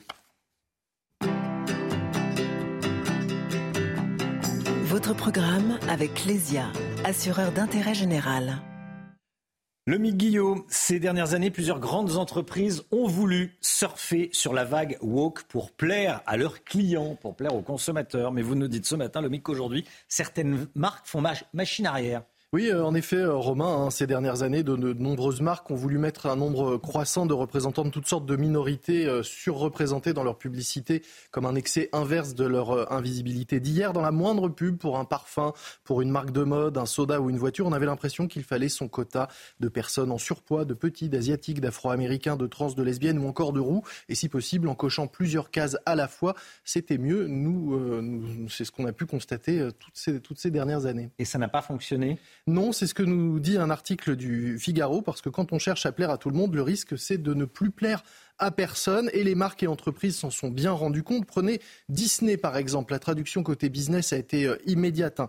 Disney a trop vouloir tout lisser, tout gommer, à renier la moindre aspérité, le moindre politiquement incorrect, comme lorsqu'on a interdit euh, les aristochats aux moins de 7 ans pour cause euh, supposée de clichés racistes. Disney est passé, vous le voyez, du quatrième rang d'entreprise préférée des Américains à la 77e place aujourd'hui. C'est plus un petit recul, hein, c'est une grande dégringolade. Un autre exemple que j'ai trouvé, la marque Gillette en 2000 2019 avait décidé de faire euh, ses publicités avec des personnes transgenres, un couple gay, des adolescents boutonneux, bref, de s'éloigner du cliché euh, de l'homme bodybuildé. Les ventes ont plongé. Résultat, désormais, c'est l'athlète Kevin Mayer, champion du monde de décathlon, qui est de nouveau euh, le héros de ces, de ces publicités. Donc, un homme plutôt bodybuildé et une figure classique de la masculinité. Et puis, on, on peut aussi citer le cas d'une célèbre marque de bière aux États-Unis. Après avoir utilisé une influenceuse transgenre pour faire sa pub, les ventes ont chuté de 24%. La marque aurait perdu 6 milliards de dollars avec cette pub. Vous nous dites que le business reprend ses droits sur les idéaux, c'est-à-dire Oui, ben, on peut dire ça. Hein. Les marques avaient espéré faire un coup marketing en faisant passer de, de belles idées, en misant sur la vague woke. Eh bien, c'est tout l'inverse qui s'est produit. Les consommateurs ne s'y retrouvent pas et au contraire boudent ces marques qui sont accusées de diviser en s'adressant à des multitudes de micro-communautés plutôt que de réunir et rassembler, d'autant qu'elles sont soupçonnées par-dessus le marché, ces marques, de le faire pour des raisons de calcul, bassement euh, de business, loin de toute sincérité. En matière de communication et de business, il faut toutefois croire qu'elles reviennent à la réalité et que le soufflet woke est en train de retomber. C'était votre programme avec Clésia, assureur d'intérêt général. C'est News 7h22 dans un instant l'automobile. On va parler de la journée sans voiture, sans voiture, mais avec embouteillage. À tout de suite.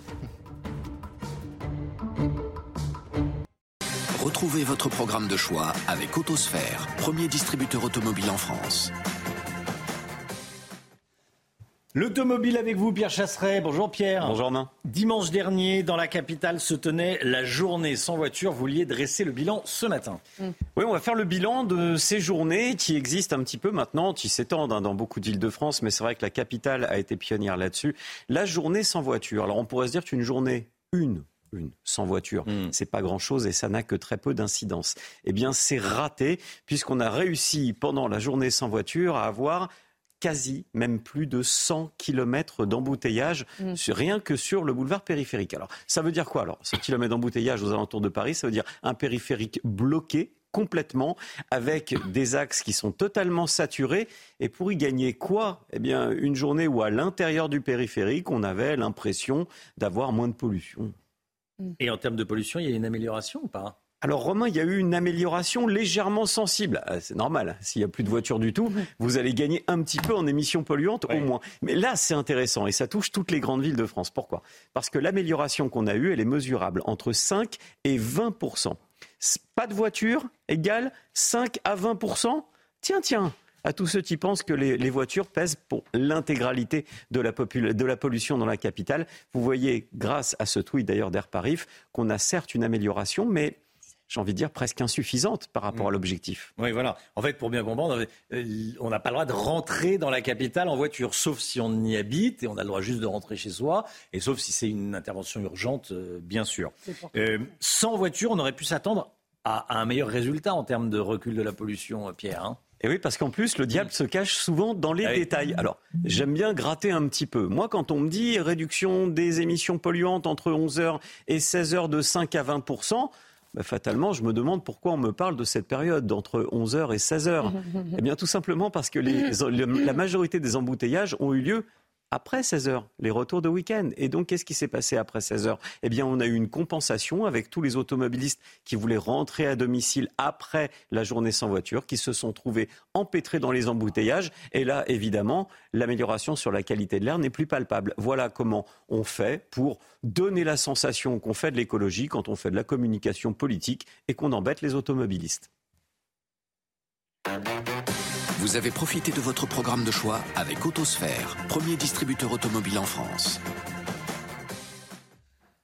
7h28, le temps, Alexandra Blanc. C'est l'heure de vous plonger dans la météo avec Mondial Piscine. Mondial Piscine, la passion de réaliser vos rêves. Le temps avec vous, Alexandra. Inondation sur l'autoroute A7. Hein. on reste euh, sur euh, l'automobile, l'autoroute, euh, l'autoroute, la circulation. c'est le Rhône qui a débordé, Alexandra Oui, circulation coupée. Vous le voyez entre Valence et Tain du côté de la Drôme, avec donc des inondations impressionnantes. On a eu beaucoup d'eau en seulement quelques heures et donc conséquence, l'autoroute A7 était coupée à cette hauteur et de nombreux automobilistes sont restés bloqués. Alors aujourd'hui, c'est l'amélioration. Retour au calme, journée de transition. Ça va se dégrader un peu plus tard dans la semaine. On on aura le temps d'en reparler. Ce matin, le temps est très nuageux, très brumeux.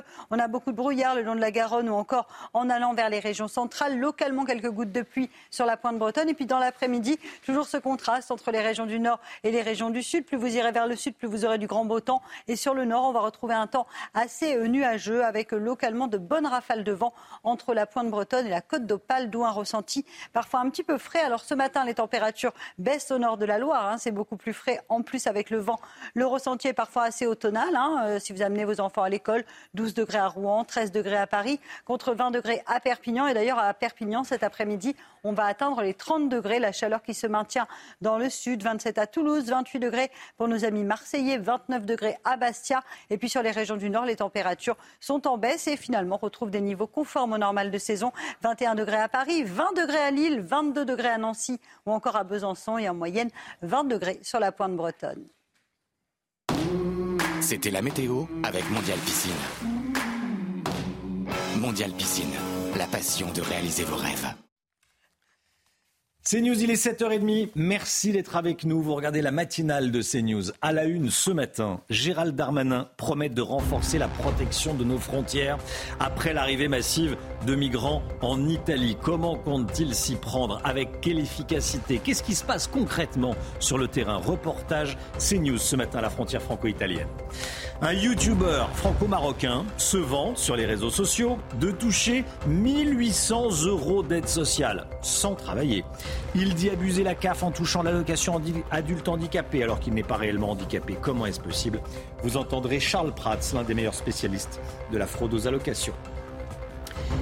Après le choc suite à la lettre honteuse du rectorat de Versailles envoyée aux parents du jeune Nicolas qui s'est suicidé victime de harcèlement, Gabriel Attal lance un audit dans tous les rectorats de France. Qu'est-ce qu'on peut en attendre? On va y revenir avec vous, Gauthier Lebret. A tout de suite, Gauthier. Et puis même les maraîchers sont victimes de vols. On est allé dans l'Oise, vous allez voir, reportage CNews. À la frontière franco-italienne, les traversées clandestines se font par la montagne. Les autorités françaises multiplient les contrôles pour euh, faire face à la situation euh, en Italie. 50 à 60 migrants sont interpellés chaque jour par les forces de l'ordre. Hein. Une mission parfois difficile à accomplir puisque les traversées sont de plus en plus euh, nombreuses et selon eux, il manque cruellement d'effectifs. Reportage de Stéphanie Rouquier et de Mathieu Devez. Traverser la frontière par la montagne, dernière étape à franchir pour ces migrants après un périple d'un an. Turquie, Yunanistan, Serbie, Slovénie, Italie, France. Je veux faire mon rêve, Inch'Allah. je vais partir en France, je, je veux travailler, je veux faire euh, ma vie. Une vie qu'il souhaite construire à Paris, destination finale pour ce jeune homme qui dit être un Marocain de 16 ans. Mais pour y arriver, il doit d'abord escalader sous la pluie le col alpin de Montgenèvre et affronter ses chemins escarpés. Depuis deux mois, les migrants sont de plus en plus nombreux à tenter la traversée. Tous les jours, mes collègues interceptent 50 euh, à 60 migrants par jour, jour et nuit. Une fois arrivés en France, les mineurs sont pris en charge, les majeurs sont reconduits en Italie. Les policiers italiens viennent récupérer ces, individus et ensuite ils sont, euh, ils sont redéposés à quelques kilomètres de la frontière et inexorablement, ces mêmes personnes retentent le passage. Selon ce policier, de plus en plus de migrants réussissent la traversée. Il regrette un manque d'effectifs pour contrôler plus de 150 km de frontières. C'est l'histoire sans fin. Vous avez entendu ce, policier. Ils interpellent les. Alors, les mineurs restent en France. Les majeurs sont envoyés en, Italie. Tiens, Jérôme Béglé, bonjour, vous êtes avec nous, directeur général de la rédaction de Paris Match. Euh, on, commentait ce, ce reportage. C'est l'histoire sans fin, parce que les adultes sont renvoyés en Italie, mais ils réessayent. Ils ont, ils ont 20 ans, ils sont là, ils réessayent jusqu'à ce qu'ils arrivent à passer la frontière. C'est une région que je connais bien parce que je vais skier plusieurs fois par an mmh. là. Et euh, comment dirais-je, vous avez un car qui mmh, ouvre ses portes dans la dernière ville d'Italie. Il y a une, demi-douzaine euh, de sans-papiers qui montent, qui, qui passent la frontière. Et ils sont, personne n'est contrôlé. Quand effectivement aux mineurs, ils sont à la charge du département. Oui. Et il reste une nuit de nuit. Après, ils peuvent partir dans la, dans la, dans la nature. Et par ailleurs, si vous prenez le train de nuit de Briançon à Paris, qui arrive gare d'Austerlitz, il n'est pas rare de voir euh, débouler dans la gare de Briançon quelques jeunes gens, quelques, quelques hommes et femmes, sans doute sans papier, qui au dernier moment montent dans le train. Et puis, 12 euh, heures après, euh, ils sont à Paris. Qui arrivent dans la capitale. Merci, Jérôme. que risque d'ailleurs un pays de l'Union européenne qui refuse d'accueillir des, des migrants, Chana? En juin dernier, les ministres européens de l'Intérieur ont trouvé euh, un accord sur la réforme de la politique euh, migratoire voulue euh, par l'UE. Premier volet, la gestion de la répartition des demandeurs d'asile. En cas de refus, les pays s'exposent à une amende de 20 000 euros par migrant. Le détail avec Aminat Adem. Premier volet sur lequel les États membres se sont mis d'accord la gestion centralisée de la répartition des demandeurs d'asile, avec des règles uniformes et une procédure d'asile commune. Une sanction de 20 000 euros par migrant pourrait être appliquée en cas de refus d'accueil sur leur territoire. Une somme qui serait ensuite versée à un fonds dédié aux projets liés à la gestion des migrants. Deuxième volet de cette réforme migratoire, le règlement sur le filtrage qui permettrait de faciliter le tri des migrants et d'accélérer les demandes de droit d'asile. Ce nouveau pacte sur l'immigration en Europe devrait renforcer l'étanchéité des frontières à l'égard des migrants non éligibles au droit d'asile, tout en permettant une solidarité européenne dans le partage des réfugiés afin de soulager les pays dits en première ligne. Un vote du Parlement européen est prévu avant les élections européennes de juin 2024. C'est un sujet qui vous fait beaucoup réagir ce matin la fraude aux aides sociales. Un YouTuber franco-marocain se vante dans une vidéo de profiter grassement, de profiter des aides sociales. Il toucherait, dit-il, 1800 euros par mois en cumulant l'allocation adulte handicapé, l'allocation de solidarité spécifique et l'aide pour le logement, l'APL. Sa vidéo tourne sur les réseaux sociaux. Charles Prats, ancien magistrat, auteur du livre Le cartel des fraudes 2, était sur notre plateau à 6h45. On lui a demandé s'il était vraiment possible de cumuler toutes ces allocations. Écoutez sa réponse. Là, en, l'espèce, euh, il explique. Hmm. Bah, il se vante euh, sur Internet de cumuler l'allocation adulte handicapé, qui, je le rappelle, est réservée pour les personnes qui sont atteintes d'un handicap pour qu'elles puissent vivre hein, avec la solidarité nationale, plus l'allocation de solidarité spécifique euh, puisqu'il explique que comme il était inscrit à Pôle emploi avant une certaine date, il a le droit de l'accumuler pendant une dizaine d'années. Mhm. Bien sûr, les allocations logement derrière. Mais ce qui est beaucoup plus, ce qui est encore plus choquant euh, dans cette vidéo, j'invite tout le monde à aller la voir. Hein. Euh, moi, je l'ai mise sur mon compte Twitter, donc les gens mhm. peuvent aller regarder cette vidéo. Je ne voulais pas faire de publicité. Voilà, mais qui dure 4 minutes. C'est intéressant, mhm. c'est de voir la morgue de cette personne-là et le, et le fait qu'il explique que eh ben, tous les travailleurs, nous tous, les salariés, etc., qui payons nos cotisations sociales, on, va y arriver. On va est des crétins qui lui financent Comme on sa pas fraude. Son cas à lui, je peux pas assurer que lui, voilà, il dit que, donc euh, euh, voilà. Mais je voulais savoir si c'était possible. Oui, bien sûr. C'est possible de cumuler toutes ces aides. C'est surtout possible de les frauder, et on sait très bien qu'on a beaucoup de fraudeurs. Voilà, et dans la vidéo, euh, ce youtubeur dit qu'il touche qu'on peut toucher ses aides euh, à l'étranger, qu'il allait voir un, un, médecin complaisant et qu'il y a des médecins complaisants en banlieue, c'est ce qu'il dit. Euh, et il parle des salariés qui partent travailler le matin, c'est peut-être votre cas, qui sont des véritables crétins parce que c'est avec les euh, cotisations sociales sur les salaires qu'on paye les 1800 euros d'aide par mois qui lui sont versés. Bref, euh, ça a de quoi faire euh, réagir. Je voulais absolument qu'on en parle ce matin. Euh, Jérôme Béglé, vous vouliez ajouter quelque chose, un commentaire? Bah, À part non, c'est scandaleux. Non, non, mais évidemment, c'est scandaleux, c'est ignoble. C'est, euh, j'ai l'impression que c'est possible parce que des médecins complaisants, on en trouve d'ailleurs pas qu'en banlieue. Euh, Charles Prass nous a tout confirmé, hein, donc, lui qui est spécialiste de ces aides. hein. Non, mais j'espère qu'on va retrouver l'identité de ce monsieur, euh, lui faire un petit contrôle fiscal, vérifier qu'il est bien droit à chacune des aides auxquelles il prétend avoir droit. En tout Quelque chose me dit que s'il les touche vraiment, il va pas les toucher longtemps. Bah, j'espère que vous avez raison. Et j'espère que ça va être vite fait, oui. Et puis qu'on va lui faire rembourser ce qu'il a touché indûment depuis X mois ou années. Voilà. Gabriel Attal demande un électrochoc dans la lutte contre le harcèlement scolaire. Le ministre de l'Éducation nationale a réuni l'ensemble des recteurs hier. Gauthier Lebret, le ministre de l'Éducation nationale, demande aux recteurs d'arrêter de protéger l'institution éducation nationale. Oui, il a des mots euh, durs, euh, Gabriel Attal, Mmh. électrochoc. Il avait parlé de honte pour qualifier le courrier euh, du rectorat de Versailles qu'ont reçu les parents de ce jeune Nicolas qui s'est donc donné la mort au début euh, de l'année euh, scolaire. Gabriel Attal qui a donc réuni, les recteurs euh, hier et voilà ce qu'il leur a dit. Mon rôle, votre rôle n'est pas de protéger une institution à tout prix, mais de protéger à tout prix nos élèves, nos enfants. Un audit donc sur la gestion des cas de harcèlement sur la période septembre 2022 à septembre 2023 sera lancé académie par académie, rectorat euh, par rectorat. On aura les conclusions euh, dans un mois et euh, les résultats de la lutte contre le harcèlement menée par les rectorats seront évalués chaque année. Donc chaque année, Gabriel Attal veut euh, refaire cette euh, audit avec des moyens humains, évidemment. Les parents de Nicolas attendent euh, la fin des enquêtes, notamment l'enquête administrative, pour faire le choix ou non de porter plainte. Cette enquête administrative, sera connue dans 15 jours. Ces conclusions, on les aura dans 15 jours. Mais voilà, Gabriel Attal affiche vraiment de la fermeté, et pas seulement dans les, dans les mots, également dans les actes, puisque au milieu de l'été, il a annoncé que dorénavant, un harceleur pourrait être sorti tout de suite d'un établissement scolaire pour protéger justement l'enfant harcelé. Merci beaucoup Gauthier. Les maraîchers et les agriculteurs de plus en plus victimes de vols, Chana. hein. Oui, les vols de fruits et légumes directement sur les exploitations sont de plus en plus euh, fréquents. Certains agriculteurs désabusés envisagent d'arrêter leur récolte et de passer aux céréales. D'autres installent des vidéos de caméras surveillance, des caméras de vidéosurveillance plutôt. Reportage avec un agriculteur dans l'Oise avec Aminat Adem et Fabrice Elster. Sur cette bande-là, il n'y a plus rien. Il en reste 3-4. Euh, les courgettes, les premiers pieds de courgettes, il n'y en a plus une dessus. Plus l'on avance, plus les dégâts sont nombreux dans le champ de cet agriculteur. C'est des carottes. Donc euh, une petite placette de 1 mètre sur 2 mètres de large. Oui, il a dû prendre une petite dizaine de kilos de, de carottes euh, pour son repas de ce midi ou de ce soir. Habituellement, les vols de légumes ont lieu pendant la nuit.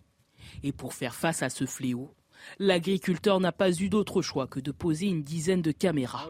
C'est euh, le dernier rempart qu'on a trouvé, euh, en plus des voisins, des voisins vigilants, où en fait, euh, bah là, c'est les caméras portatives, euh, qui nous permettent justement d'être reliés à distance avec ce qui se passe au niveau, au niveau des champs. Les vols sont de plus en plus récurrents dans la région, notamment à cause du contexte économique actuel. L'inflation, on le voit, hein, le, pa- le- le panier moyen aujourd'hui, quand on fait un supermarché, moi, le- premier, hein, euh, on a vu le prix à la sortie au tapis. Euh, malheureusement, les gens euh, aujourd'hui ont du mal à se nourrir. Les gens trouvent des solutions en fait. Donc avant, on allait glaner peut-être des légumes dans les champs et maintenant, on va plutôt les chercher ou les voler en quantité. À court de solutions, l'agriculteur envisage d'arrêter de cultiver des légumes et de se limiter aux céréales. Des militants écologistes qui ont euh, tué, de fait, des poissons. Ça se passe à Colmar, dans le Haut-Rhin. Vous voyez la couleur de l'eau derrière moi?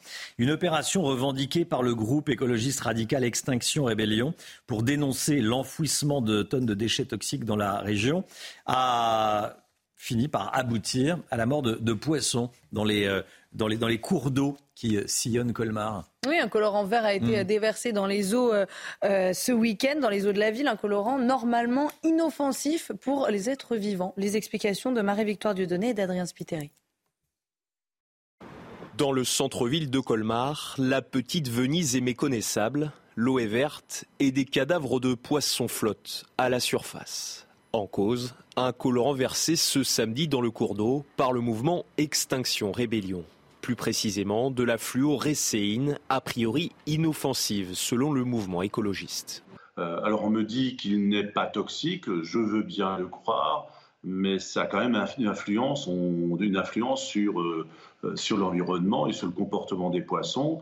Objectif de cette opération coup de poing, dénoncer l'enfouissement de 42 000 tonnes de déchets toxiques dans la région, un mode d'action inadmissible pour le maire. C'est irresponsable de mettre un colorant dans, une petite rivière phréatique. Pour ma part, euh, c'est une méconnaissance totale euh, du, fonctionnement de, l'eau et du régime des eaux ici euh, autour de Colmar. Selon le maire de Colmar, l'auteur a été identifié et a reçu une contravention. À ce stade, la cause de ces décès de poissons n'a pas encore été déterminée. Plusieurs hypothèses, un possible surdosage du produit ou encore une hausse de la température de l'eau due à cette inattendue coloration verte. Les prix des carburants toujours plus hauts. On va voir ça euh, en détail dans un instant avec Lomique Guillot. A tout de suite. Restez bien avec nous sur CNews. Il est 8h moins le quart. Dans un instant, le prix des carburants toujours plus haut, qui euh, frôle en moyenne les 2 euros le, litre. On va voir ça en détail avec le Guillot juste après le point info. Chanel Housteau. Le long de la frontière avec l'Italie, la tension monte côté français face à la situation à Lampedusa. Les autorités redoutent l'arrivée d'un flux de migrants très important. Le préfet des Alpes-Maritimes a annoncé vouloir augmenter temporairement les capacités d'accueil des locaux de la police aux frontières pour pouvoir accueillir 200 personnes par jour. Plus au nord, dans les, dans les Hautes-Alpes, les autorités réclament plus d'effectifs de police. Le procès des deux hommes accusés d'avoir tué Philippe Monguillot se poursuit à Pau. Hier, la veuve et les trois filles du chauffeur de bus de Bayonne ont livré des témoignages pleins d'émotions. Pendant ces prises de parole, les deux accusés de 25 ans tenaient leur tête dans leurs mains. À la barre, l'un d'eux a présenté ses excuses aux proches de la victime. Le second a déclaré, je cite, Si je pouvais donner ma vie pour Philippe Monguillot, je le ferais. Et puis un jardin mémorial a été installé à la place de la maison de Marc Dutroux. Son nom est synonyme de monstruosité après avoir commis sept viols sur mineurs dont cinq ont été suivis de meurtres. En hommage aux victimes, ce mémorial va être inauguré ce matin à Charleroi en Belgique. Les parents de deux des fillettes violées et séquestrées par Marc Dutroux seront présents. Le lieu qui se veut remplacer la maison de l'horreur a été baptisé Entre terre et ciel.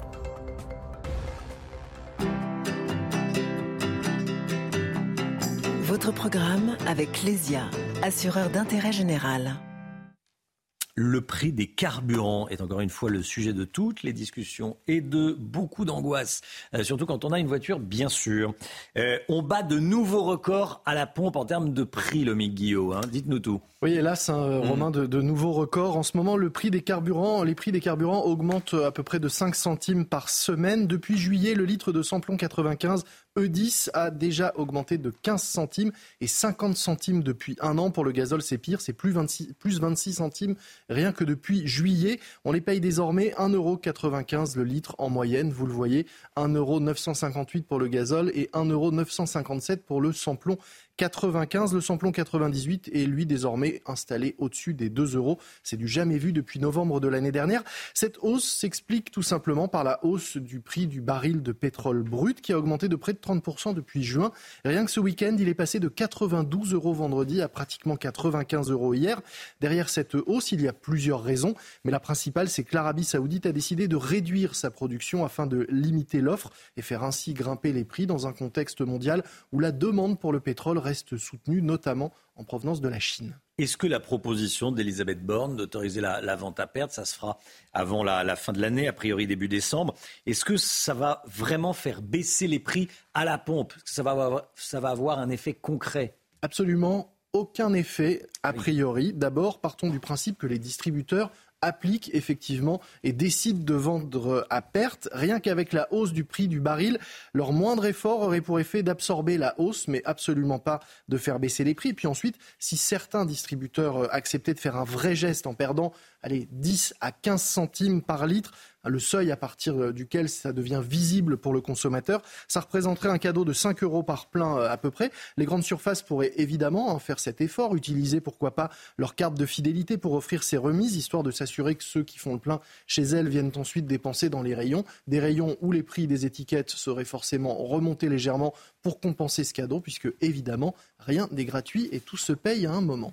Comment les prix peuvent-ils évoluer dans, les mois qui viennent, le MIC Alors on peut tout de même, tout de même espérer une, accalmie, pas immédiate. D'abord parce que l'Arabie saoudite ne peut pas ralentir éternellement la production. Hein. Elle risquerait sinon de mettre à mal nos économies. Or, elle a besoin de nous. Nous sommes ses clients. Il faut qu'on lui achète du pétrole. De plus, euh, certains pays où la production était euh, réduite, comme au Nigeria ou encore en, en Libye récemment, vont retrouver, devraient retrouver un rythme normal de production. Il va y avoir malgré tout encore des semaines compliquées et ce n'est pas cette proposition de vente à perte qui consiste à faire peser la responsabilité d'une baisse sur les entreprises qui donnera le moindre résultat. C'était votre programme avec Lesia, assureur d'intérêt général.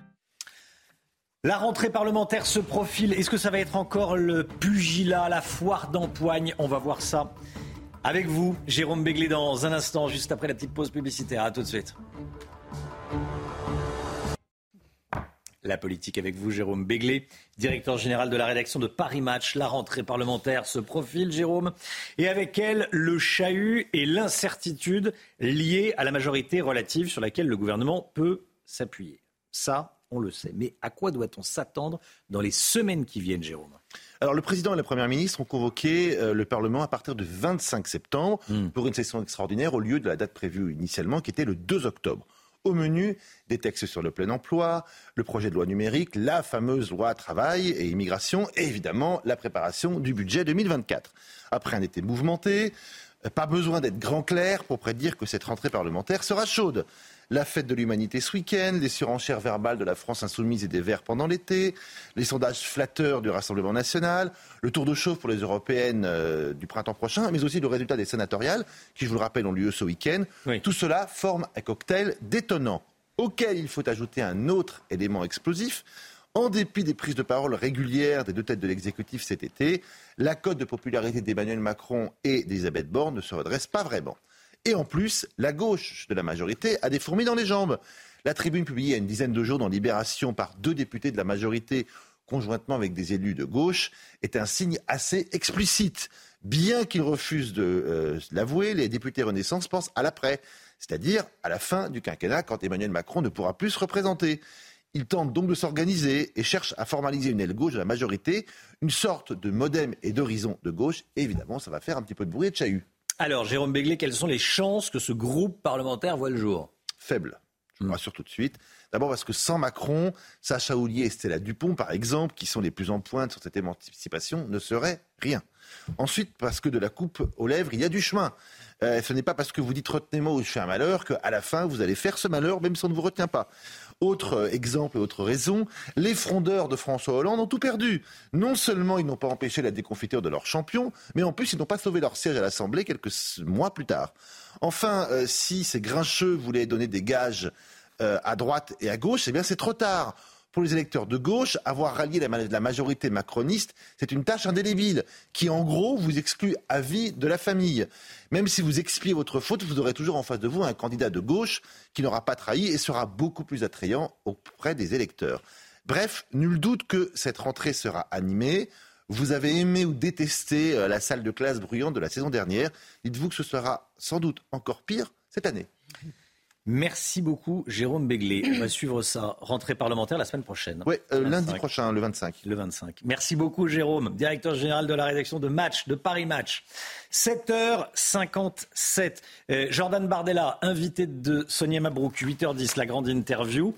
Jordan Bardella, président du RN, interrogé par euh, Sonia Mabrouk sur CNews et sur Europe 1. Vous le savez. Allez, la musique tout de suite. On va écouter Louane. Retrouvez votre programme avec Switch, votre opérateur mobile, fournisseur et producteur d'électricité. L'énergie est notre avenir, économisons-la. Plus d'informations sur chez switch.fr. Votre programme avec Groupe Verlaine. Isolation, centrale photovoltaïque et pompe à chaleur. Groupe Verlaine, le climat de confiance. Et ce matin, on vous fait écouter ou réécouter Pardonne-moi de Louane. Le week-end dernier, la star a dévoilé une réédition de son dernier album avec sept titres inédits. Et dans Pardonne-moi, la chanteuse parle d'un trouble dont elle souffre, le trouble du déficit de l'attention avec ou sans hyperactivité. Pardonne-moi, on écoute. T'as les yeux tristes quand tu souris.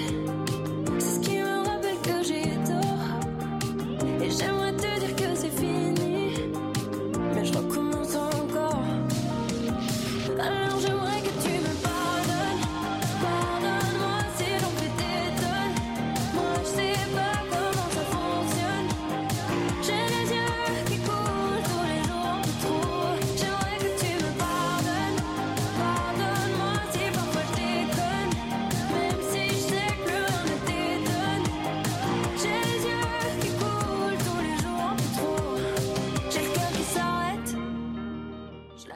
C'était votre programme avec Groupe Verlaine. Isolation, centrale photovoltaïque et pompe à chaleur. Groupe Verlaine, le climat de confiance. C'était votre programme avec Switch, votre opérateur mobile, fournisseur et producteur d'électricité. L'énergie est notre avenir, économisons-la. Plus d'informations sur chez switch.fr.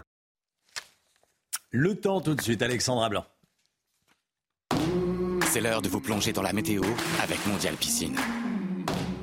Mondial Piscine, la passion de réaliser vos rêves.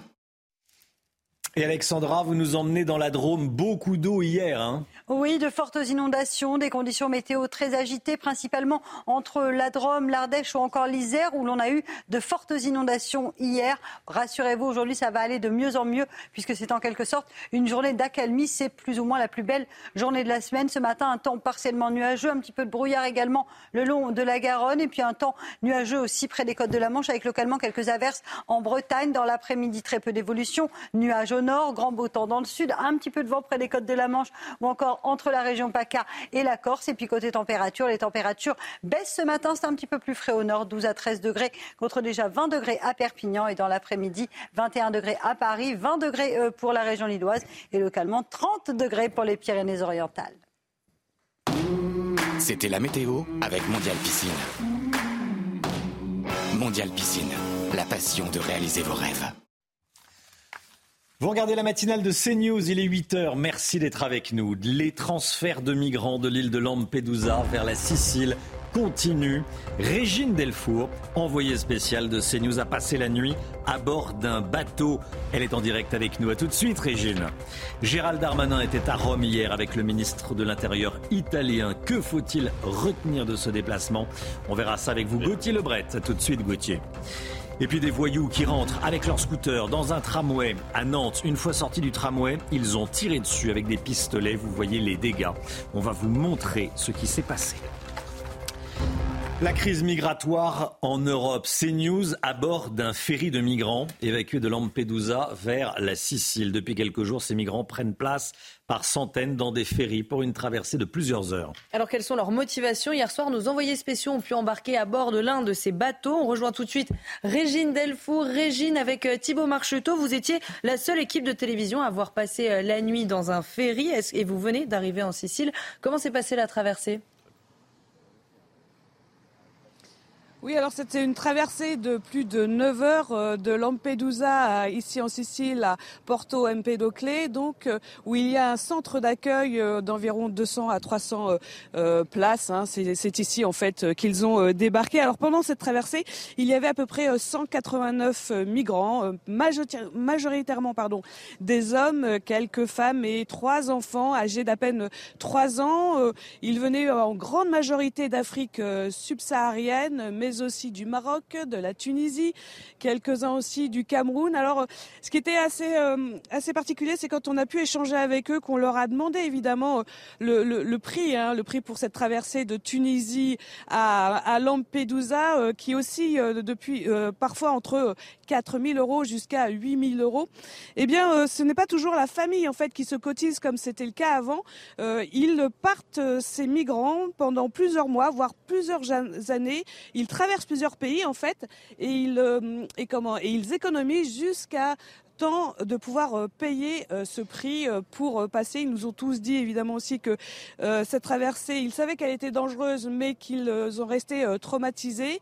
Ici, ils nous ont également dit qu'ils attendaient de rester en Italie. Ils nous ont pas parlé de la France, mais qu'ils resteraient en Italie. Ils ont été identifiés ici. Donc, pour le moment, ils sont là. Ils vont être répartis dans d'autres villes de Sicile.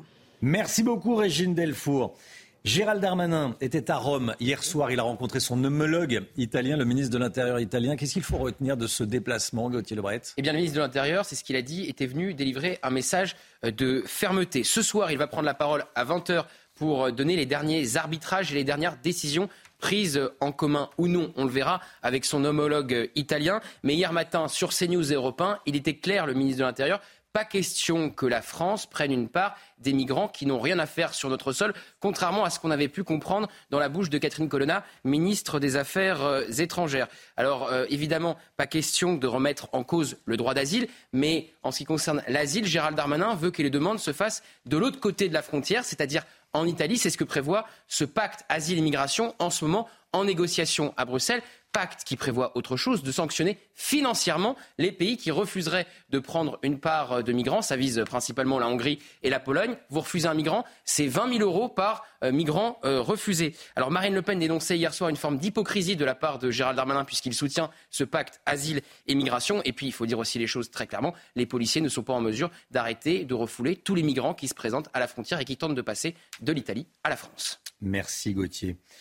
Grosse frayeur pour les passagers d'un tramway à Nantes. Le week-end dernier, en pleine nuit, plusieurs individus cagoulés sont montés à bord d'une rame de ce tram nantais avec leur scooter en marche. Hein. Une fois descendus, ils ont tiré sur les vitres de ce tramway avec un pistolet euh, airsoft. Heureusement, il n'y a eu euh, aucun blessé. En revanche, vous allez voir que les impacts sont très impressionnants. Reportage signé Michael Chaillot. La rame de tramway touchée par les tirs a été placée à l'abri des regards dans ce hangar. Tout débute ici, quartier Bellevue à Nantes, station Romain Roland à 1h20 du matin samedi. Euh, ce qui s'est passé, c'est qu'il y a quatre individus euh, cagoulés qui sont montés dans, dans ce tramway avec, euh, avec des scooters, histoire de faire du bruit, faire patiner, d'enfumer tout, tout le tramway. Le conducteur leur demande de sortir. Alors que le tramway redémarre, les quatre individus cagoulés tirent sur la rame avec un pistolet type airsoft. C'est plutôt des airsoft bien gonflés parce qu'il y a des airsoft euh, standards que l'on peut acheter un peu partout. Et normalement, le airsoft, c'est des billes en plastique. Et là, bah, ils mettent des, des, billes métalliques. Six vitres du tramway sont brisées et on relève un impact à proximité de la cabine du conducteur qui s'en sort avec une belle frayeur. Pas de blessés non plus chez la dizaine de passagers. Ce responsable syndical en appelle à l'État. Il faut plus de policiers dans, dans, les, dans les, transports en commun. Mais euh, c'est pas aux mairies d'absorber ça. Ce Darmanin, il faut qu'il qui, sortent, les moyens et qui mettent de la nationale. Cette station de tramway n'est pas équipée de vidéosurveillance. Par contre, les images à l'intérieur de la rame sont exploitées par les enquêteurs pour retrouver les auteurs des tirs. La société qui gère les transports à Nantes a déposé plainte. C'est News, il est 8h05. Restez bien avec nous. Dans un instant, la grande interview. Sonia Mabrouk reçoit ce matin Jordan Bardella, le président du Rassemblement national. Il sera question évidemment de la situation migratoire, mais également de la délinquance, comme euh, ce qui s'est passé à Nantes. On vient de le voir dans ce reportage. Grande interview, CNews et Europe 1. C'est News, il est 8h12. Bienvenue dans la matinale. Merci d'être avec nous dans un instant. Et tout de suite, même, c'est la grande interview avec Sonia Mabrouk qui reçoit ce matin Jordan Bardella, président du Rassemblement national. La grande interview sur CNews et Europe 1. C'est la grande interview sur euh, CNews et Europe 1. Bonjour à vous, Jordan Bardella. Bonjour, merci de votre invitation. Et bienvenue, président du Rassemblement national. Hier, Jordan Bardella, à votre place et avant de se rendre en Italie, Gérald Darmanin a affirmé en vous ciblant euh, nommément euh, que vous faisiez de la politique politicienne sur le dos des migrants. Il a fustigé votre tourisme électoral. Que lui répondez-vous ce matin?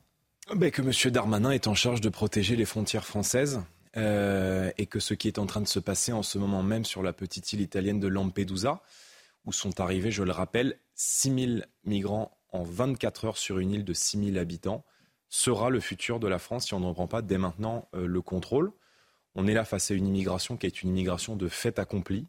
Euh, les peuples d'Europe découvrent l'ensemble de ces images et je crois qu'il est temps aujourd'hui d'un sursaut en matière d'immigration au risque de disparaître. Sursaut, dites-vous, et euh, vous avez également affirmé aucun migrant en France. Est-ce que ça rejoint ce que nous a dit hier à cette même antenne sur CNews et Europe 1 Gérald Darmanin, selon qui la France ne s'apprête pas à accueillir les migrants de Lampedusa, comme l'a demandé Ursula von Eh, der Leyen le problème, c'est le en même temps. Parce que j'ai entendu le président de la République euh, appeler une solidarité européenne sur la question de l'immigration. J'ai entendu euh, Madame Colonna, qui est ministre euh, du gouvernement de M. Macron, parler d'un d'un né- d'un nécessaire accueil inconditionnel de l'immigration. Donc, qui parle au sein de ce gouvernement?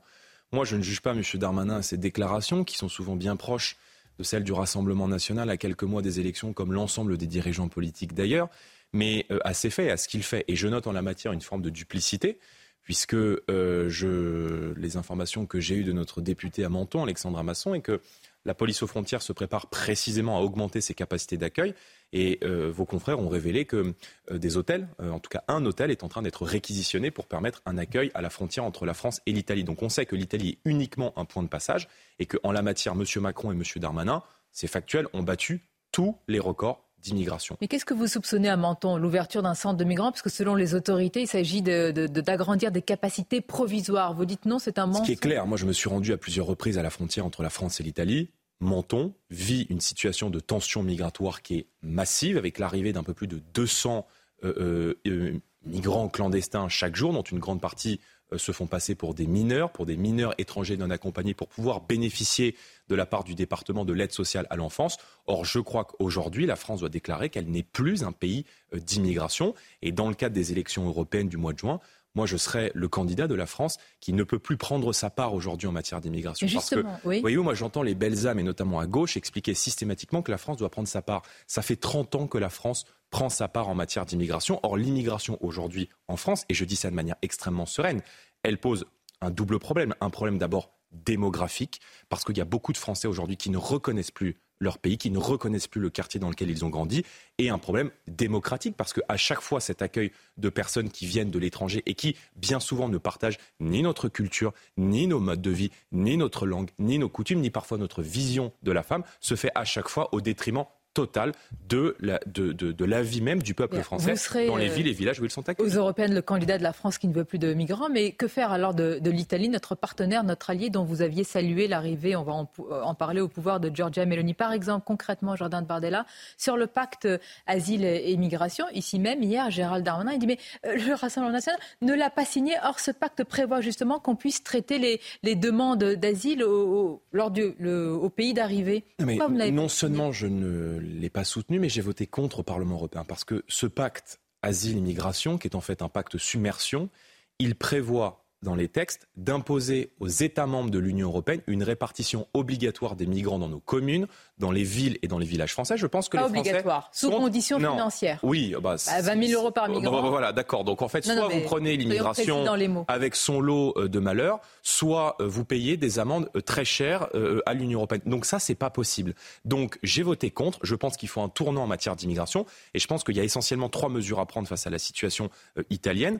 La première, c'est l'idée d'une double frontière entre euh, euh, la Méditerranée, l'Europe et évidemment aux, front- aux frontières nationales. C'est-à-dire qu'il faut des contrôles aux frontières nationales et il faut rétablir et assumer le principe du pushback, c'est-à-dire on- on porte assistance aux bateaux qui traversent la Méditerranée et on les reconduit.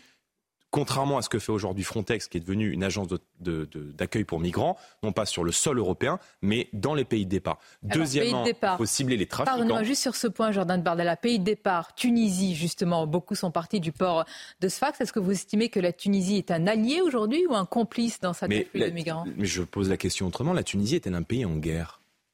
On peut vous répondre que- non. Hein, D'accord. D'une évidence. Donc oui. la place de ces personnes-là est dans leur pays d'origine. Qui ne sont pas, Je ne remets pas en cause le droit d'asile, mais je pense que le droit d'asile doit être traité dans les ambassades et les consulats des pays de départ. La France ne devrait traiter sur son sol aucune demande d'asile. C'est ce que s'emploie à faire un certain nombre de pays, et notamment le Danemark, qui a annoncé qu'il allait procéder au traitement de l'asile dans des pays tiers, et notamment au Rwanda. Moi, je souhaite que l'asile soit traité dans les ambassades et consulats des pays de départ. Je pense qu'il faut également euh, cibler les trafiquants d'êtres humains, et notamment les ONG de gauche et d'extrême gauche On se rappelle du débat qu'on avait eu sur SOS Méditerranée, qui euh, en fait se font les complices du trafic d'êtres humains parce qu'ils vont chercher précisément à 20 km des côtes libyennes ou des côtes tunisiennes les bateaux, non pas pour leur porter assistance, mais pour les récupérer Comment vous les en complicité, en complicité avec les trafiquants Ah, d'êtres humains et les criminaliser mafias. leur action? pour- je pense qu'il faut en tout cas assécher les financements publics. Mm. Parce qu'un certain nombre de- de- d'ONG, je pense à SOS Méditerranée, bénéficient de fonds publics. Donc moi, je suis favorable à ce qu'on assèche le trafic d'êtres humains et qu'on assèche les financements des ONG. Et puis, troisièmement, il faut être très clair, il faut rendre la France pays impossible pour l'immigration clandestine. C'est-à-dire qu'il faut rendre le pays moins attractif Alors pour l'immigration. On supprime les aides sociales. Je peux vous euh, soumettre une euh, mesure? Le ministre de l'Intérieur a dit qu'il fallait transformer l'AME, l'aide médicale d'État, en AME, aide médicale d'urgence. Et justement, il a reconnu hier qu'il y avait euh, ce pouvoir d'attraction sur lequel il faut travailler. Eh bien, écoutez, vous le le- fassent. Ça fait, je ne vais pas vous donner de date, mais ça fait plusieurs années, les Français le savent, que nous demandons à ce que l'aide médicale d'État, c'est-à-dire les soins gratuits offerts aux clandestins, toute la palette de soins gratuits offerts aux clandestins, quand un Français sur trois renonce à se soigner, soit supprimée. Elle peut être remplacée d'ailleurs par un fonds d'urgence, parce qu'évidemment que euh, quand vous avez quelqu'un sur le territoire français qui est dans une situation de détresse, même s'il est euh, étranger, évidemment qu'il doit être pris en charge. Ce n'est pas le sujet. Mais le simple fait de considérer que de manière universelle, on prendra euh, en charge les soins de la terre entière sans aucune condition de nationalité ou d'exercice sur le territoire français est un appel d'air. Donc il faut supprimer les pompes aspirantes et je pense qu'il faut également interdire la possibilité de régulariser les clandestins sur le sol français parce qu'on ne peut pas obtenir des droits en ayant violé les lois du- du- de, la République française. Jordan. Bardella, euh, en septembre 2022, vous félicitiez euh, Giorgia Meloni pour sa victoire en Italie et vous appeliez d'ailleurs, je cite, hein, l'Union européenne à une leçon d'humilité. Est-ce qu'aujourd'hui vous félicitez la même Meloni de suivre à la lettre la politique et les demandes de la Commission mais européenne écoutez, qu'on soit très clair, euh, euh, je préfère Madame Mélanie à son prédécesseur, qui était un allié d'Emmanuel Macron, précisément. Ce n'est pas ma question. nous Est-ce que avons- vous- oui, est-ce que vous la il faut être. Mais je soutiens euh, de facto le gouvernement italien. Madame Meloni Parce que, pour une, pour une raison très simple, c'est que notre allié avec qui je siège au Parlement européen, c'est-à-dire la Lega de Matteo Salvini, est membre de la coalition gouvernementale. Alors, Matteo Salvini, il est aujourd'hui ministre d'infrastructure. Quand il était ministre de l'Intérieur, il avait réussi à faire chuter le nombre d'arrivées d'un peu plus de 65% de bateaux sur les côtes italiennes. Donc, ce qui est clair, c'est qu'aujourd'hui, l'Italie continue de subir un afflux migratoire Non, mais majeur. Mais vous avez vu Donc, que Madame Meloni est aux côtés de Madame Ursula von der Leyen, qu'elle a demandé l'aide euh, de, de l'Europe, qu'elle estime qu'il faut une solution euh, européenne. C'est pas du tout ce que vous dites depuis le début de l'entretien. Donc, est-ce qu'elle est encore dans ce camp patriote et est-ce qu'elle a encore la même vision que vous euh, de ce sujet? Mais en l'état actuel des choses, je constate les faits. Les faits, c'est que l'Italie continue de subir, d'accueillir une immigration qui est toujours plus importante sur ses Malgré côtes. donc ce qu'a dit raison Meloni. Non, mais pour quelle raison Je ne suis pas italien, je ne suis pas l'avocat du gouvernement italien. J'ose espérer que Madame Meloni a conscience et qu'elle a conscience durement. J'ai vu euh, ce matin dans les colonnes de vos confrères qu'elle souhaitait durcir les conditions de, délivrance d'un certain nombre de titres de séjour. Donc il faut la fermeté la plus totale à l'égard de l'immigration. Maintenant, si vous me demandez euh, est-ce que la réponse doit être européenne, je pense que la réponse, elle est double. Sur l'immigration, il faut une réponse d'abord nationale. Il faut constitutionnaliser un certain nombre de mesures pour éviter de tomber dans le gouvernement des juges, qui fait qu'aujourd'hui, une grande partie des juges euh, font plus de la politique que du droit et qu'ils retoquent systématiquement euh, les procédures d'expulsion et notamment les OQTF pour des motifs par voie hallucinants. Il faut savoir qu'aujourd'hui, le simple fait Réponse d'invoquer la détresse climatique dans son pays ou pendant la crise sanitaire de refuser de se soustraire à un test PCR, vous empêchez d'être expulsé. Donc il faut mettre fin à tout cela. Et deuxièmement, il faut évidemment une réponse européenne dans la mesure où, où madame, euh, euh, le, plus, le plus grand défi de notre époque, c'est la démographie. Bien. L'Europe est un continent de 450 Jordan millions d'habitants. Nous allons faire face à un continent africain dont la population va doubler d'ici à 2050 pour passer d'un milliard 200 millions d'habitants à 2 milliards 500 millions d'habitants. Si on ne prend pas en compte dès maintenant la nécessité de protéger nos frontières, alors nous disparaîtrons. Sur Europe 1 et CNews, on poursuit la, la grande interview avec vous, Jordan Bardella, président du Rassemblement euh, national. Hier, au journal de 20h de TF1, Marine Le Pen a affirmé qu'elle était la, la candidate naturelle en vue de 2027. Euh, pourquoi il y avait un doute? Euh, Non, mais elle souhaitait euh, faire. euh, Pourquoi le préciser euh, Peut-être parce qu'elle prend le temps de mûrir sa, sa décision et sa réflexion. Je pense qu'elle a atteint un, un- un niveau aujourd'hui, non pas seulement de, de légitimité, mais de popularité au sein du, du- du peuple français, où en fait l'ensemble des constats qu'elle a pu poser sur la table comme des solutions sont aujourd'hui Mm. plébiscités par, par une majorité de Français. Et pourtant, vous-même, vous est- êtes de plus en plus euh, populaire. Euh, Certains, et ce n'est pas un mais secret. mais non, mais non, non, non, ne soyez pas gênés. Je Ah juste ma, tout. question. Euh, vous trouve de plus en plus, voilà, affirmé, euh, convaincant en tous les cas pour ceux qui votent euh, pour vous. Certains, vous verrez, euh, vous voient déjà avoir un, un- un parcours euh, et une ambition euh, présidentielle. Est-ce que Vous pouvez nous affirmer ce matin que vous ne serez pas, j'allais dire, le- l'Emmanuel Macron de François Hollande. Non, je, je ne serai pas l'Emmanuel Macron euh, de François Hollande et je ne serai pas l'Emmanuel Macron de Marine Le Pen pour une raison très simple, c'est que euh, euh, celui qui pense pouvoir nous opposer avec Marine Le Pen n'est pas né. Nous avons une relation de confiance qui est très forte. Elle m'a beaucoup donné en politique. Je sais ce que je lui dois et par conséquent, si elle Vous lui décide devez tout d'être, oh, je lui dois en grande partie euh, ce que je suis devenu politiquement aujourd'hui en tout cas. Elle le sait, je le sais. Euh, les Français le savent aussi, je crois, nos militants d'abord. Et, et si elle décide évidemment d'être candidate à l'élection présidentielle, encore une fois, la décision euh, lui, lui appartient, mais je serai évidemment l'un de ses premiers soutiens et peut-être même le premier. Vous connaissez très bien la politique, vous avez la vie politique depuis 40 ans et fait de ces discours pour que ça se termine souvent avec des trahisons. Oui, mais je pense qu'on n'est pas comme les autres. Voilà. Et je pense que si les Français nous accordent aujourd'hui une forme de légitimité, peut-être une sincérité, euh, c'est peut-être parce qu'ils sentent chez nous qu'on n'est peut-être pas comme les autres. Alors justement, les motifs de voter pour vous aux européennes, euh, Jordan Bardella, vous êtes tête de liste RN. Pour un, un électeur qui peut hésiter entre le RN et, et Reconquête, qu'est-ce que vous lui dites ce matin? Jordan Bardella, tête de liste RN, Marion Maréchal, tête de liste Reconquête. Quelle est la, la différence fondamentale? Bah, c'est qu'il y a un mouvement politique qui peut gagner et que l'autre ne peut pas gagner. Je suis euh, aujourd'hui donné en tête de ces élections européennes. Euh, et je suis aujourd'hui celui qui. Bon, on va revenir sur les idées, mais peut-être d'abord sur le contexte. Je suis aujourd'hui celui qui peut, je pense que ça compte beaucoup, euh, arriver devant la liste d'Emmanuel Macron, ce qui n'est pas le cas euh, de Marion, qui est donné autour de euh, 6,5% des, des intentions de vote. Donc, à un moment donné, quand la France est en situation de détresse, quand nos compatriotes souffrent, il faut voter pour le mouvement politique le qui peut l'emporter. Non seulement, non, non, mais pas seulement utile, non seulement aux élections européennes, mais aussi à l'élection présidentielle. Dire, nous sommes aujourd'hui, de l'avis de tous, donnés gagnants non seulement des prochaines élections européennes, mais de la prochaine présidentielle. Mais on ne gagnera que si les Français une, votent. une idée, une différence majeure entre vous Une différence majeure, c'est que euh, Éric Zemmour a toujours indiqué que le pouvoir d'achat n'était pas un sujet pour lui. Voilà, moi je pense que le pouvoir d'achat, avec la question de l'immigration, c'est la grande inquiétude Donc vous des n'êtes pas monothématique, en cette rentrée. Je ne suis pas monothématique et surtout, moi je suis avec le Rassemblement national, avec Marine Le Pen, en capacité de rassembler une majorité de Français. Quel est l'intérêt Permettez-moi, je pense que tous les Français qui nous regardent ce matin se posent la question.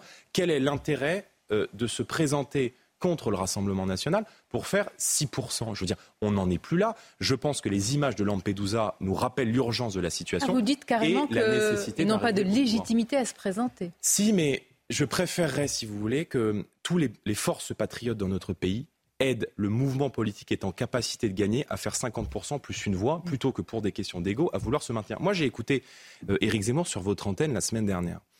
Éric Zemmour, le président de Reconquête, a déclaré Les idées de Jordan Bardella sont aussi les miennes. Alors pourquoi présenter une liste contre moi? Vous lui avez dit? Vous en avez parlé Ou il n'y a plus de rapport Ou c'est par Euh, l'oca- interposés? Non, j'ai pas eu l'occasion de lui en parler personnellement. mais l'union je- des droites, c'est fini, je- c'est je- l'entends, mais il faut faire l'union avec tous les Français. Et pour faire l'union, il faut être euh, celui qui est, qui est devant et qui est en capacité de faire l'union. Nous sommes donnés encore une fois à 26% dans ces élections européennes. Reconquête est donnée à 6,5%. Donc maintenant, tous les patriotes doivent se rassembler. Et moi, je tends la main aux électeurs euh, d'Éric Zemmour, comme je tends la main aux déçus de LR. oui. Je veux leur dire aujourd'hui que face au camp du renoncement que nous avons en face de nous, qui va de M. Mélenchon à M. Macron, nous avons besoin de nous unir, de nous rassembler. Donc j'appelle l'ensemble des patriotes, l'ensemble de ceux qui croient encore en la France, à euh, venir à mes côtés. Moi, je les accueille et euh, je souhaite leur dire que nous sommes peut-être aujourd'hui les meilleurs avocats de leurs idées. Merci Jordan Bardella. Merci beaucoup, Sonia C'était votre grande interview sur CNews et Europe 1. Très bonne journée, à, Bonne vous. journée à vous. et à bientôt. C'est News, il est 8h28. Merci à vous, Sonia Mabrouk, et à votre invité, Jordan Bardella, président du Rassemblement national. On va revenir sur ce qu'a dit Jordan Bardella, sur les propositions pour régler les problèmes d'immigration. Il a été question notamment du pushback. Qu'est-ce que c'est que le pushback euh, proposé par le président du RN On va y revenir avec Gauthier Lebret dans un instant. Euh, L'équipe est là, une partie de l'équipe est là. Il y a euh, Lomi Guillot et il y a également euh, Chanel Lousteau. Gauthier Lebret s'installe, Alexandra Blanc s'installe et le, et le docteur Brigitte Millot s'installe également. C'est pas son côté. C'est pas grave, on changera après. Voilà, c'est bien de changer les habitudes aussi. parfois. On débriefe et je lui laisse ta place. Exactement. Allez, il est euh, bientôt 8h30, vous regardez la matinale, vous avez bien raison. On parle euh, évidemment de ce qui se passe à, à Lampedusa, en Italie et euh, plus globalement en Europe. Gérald Darmanin promet de renforcer la protection de nos frontières. Après l'arrivée massive de migrants en Italie, reportage CNews ce matin à la frontière franco-italienne. Un YouTuber franco-marocain se vante sur les réseaux sociaux de toucher 1800 euros d'aide sociale par mois sans travailler. Il dit abuser la CAF en touchant l'allocation adulte handicapé alors qu'il n'est pas réellement handicapé. Comment est-ce possible? Vous entendrez Charles Prats, l'un des meilleurs spécialistes de la fraude aux allocations. Après le choc, suite à cette lettre honteuse du rectorat de Versailles envoyée aux parents du jeune Nicolas qui s'est suicidé, victime de harcèlement, Gabriel Attal lance un audit dans tous les rectorats de France. Que peut-on en attendre? On va y revenir avec vous, Gauthier Lebret. Le procès des deux hommes accusés d'avoir tué Philippe Monguillot se poursuit à Pau. Philippe Monguillot qui était chauffeur de bus à Bayonne. On va rejoindre Noémie Schulz en direct du tribunal, en direct devant la cour d'assises de Pau. C'est euh, Noémie qui suit ce procès pour CNews. Aujourd'hui, des témoins vont être entendus. Et puis ce matin, on va parler du don de moelle osseuse, un don qui sauve des vies, nous dira Brigitte Millot. On verra euh, comment ça fonctionne et à quoi ça sert exactement. A tout de suite, Brigitte. À la frontière franco-italienne, les traversées clandestines se font par la montagne. Les autorités françaises multiplient les contrôles face à la situation à Lampedusa, Chana. Oui, 50 à 60 migrants sont interpellés euh, chaque jour par les forces de l'ordre. Une mission parfois euh, difficile à accomplir puisque les traversées sont de plus en plus euh, nombreuses et selon eux, il manque d'effectifs. Reportage de Stéphanie Rouquier et de Mathieu Devez. Traverser la frontière par la montagne, dernière étape à franchir pour ces migrants après un périple d'un an. Turquie, Yunanistan, Serbie, Slovénie, Italie, France. Je veux faire euh, mon rêve, Inch'Allah. Je vais partir en France, je, je veux travailler, je veux faire euh, ma vie. Une vie qu'il souhaite construire à Paris, destination finale pour ce jeune homme qui dit être un Marocain de 16 ans. Mais pour y arriver, il doit d'abord escalader sous la pluie le col alpin de Montgenèvre et affronter ces chemins escarpés. Depuis deux mois, les migrants sont de plus en plus nombreux à tenter la traversée. Tous les jours, mes collègues interceptent euh, 50 à 60 migrants par jour, jour et nuit. Une fois arrivés en France, les mineurs sont pris en charge, les majeurs sont reconduits en Italie. Les policiers italiens viennent récupérer ces, ces individus et ensuite ils sont, euh, ils sont redéposés à quelques kilomètres de la frontière et inexorablement, ces mêmes personnes retentent le passage. Selon ce policier, de plus en plus de migrants réussissent la traversée. Il regrette un manque d'effectifs pour contrôler plus de 150 km de frontières. Alors que risque un pays de l'Union européenne qui refuse d'accueillir des migrants? En juin dernier, les ministres européens de l'Intérieur ont trouvé un accord sur la réforme de la politique migratoire voulue par l'Union européenne. Premier volet, la gestion de la répartition à des demandeurs d'asile et en cas de refus, les pays s'exposent à une amende de 20 000 euros par migrant. Le détail avec Aminat Adem. Premier volet sur lequel les États membres se sont mis d'accord, la gestion centralisée de la répartition des demandeurs d'asile, avec des règles uniformes et une procédure d'asile commune. Une sanction de 20 000 euros par migrant pourrait être appliquée en cas de refus d'accueil sur leur territoire, une somme qui serait ensuite versée à un fonds dédié aux projets liés à la gestion des migrants. Deuxième volet de cette réforme migratoire, le règlement sur le filtrage qui permettrait de faciliter le tri des migrants et d'accélérer les demandes de droit d'asile. Ce nouveau pacte sur l'immigration en Europe devrait renforcer l'étanchéité des frontières à l'égard des migrants non éligibles au droit d'asile, tout en permettant une solidarité européenne dans le partage des réfugiés afin de soulager les pays dits en première ligne. Un vote du Parlement européen est prévu avant les élections européennes de juin 2024. Alors, Gauthier Lebret, euh, vous avez écouté euh, Jordan Bardella interrogé par Sonia Mabrouk. Jordan Bardella et, Gérald Darmanin qui s'affrontent sur ce pacte asile-immigration. Oui, parce que euh, hier, Gérald Darmanin a accusé le Rassemblement national de ne pas avoir soutenu ce pacte. Jordan Bardella l'a assumé ce matin. Il dit non seulement je ne l'ai pas soutenu, mais j'ai voté contre parce que chacun choisit une mesure qui arrange son programme. C'est-à-dire que Gérald Darmanin reproche au RN de ne pas l'avoir soutenu, alors que ce pacte asile-immigration prévoit que quand vous faites une demande d'asile, vous devez le faire dans le pays dans lequel vous êtes arrivé. Donc de l'autre côté de la frontière, en Italie, et non plus en France. Et euh, Jordan Bardella dit qu'il ne l'a pas voté parce que, comme on vient de le voir dans le sujet, euh, ce pacte asile et migration, et c'est là aussi sans doute le double discours euh, du ministre de l'Intérieur, prévoit que si un pays refuse d'accueillir une part, une partie de, migrants, eh bien, il est sanctionné à hauteur de 20 000 euros par migrant. Évidemment, ça cible principalement la Hongrie et la Pologne qui se sont affranchis des traités européens et qui refusent aujourd'hui d'accueillir des migrants.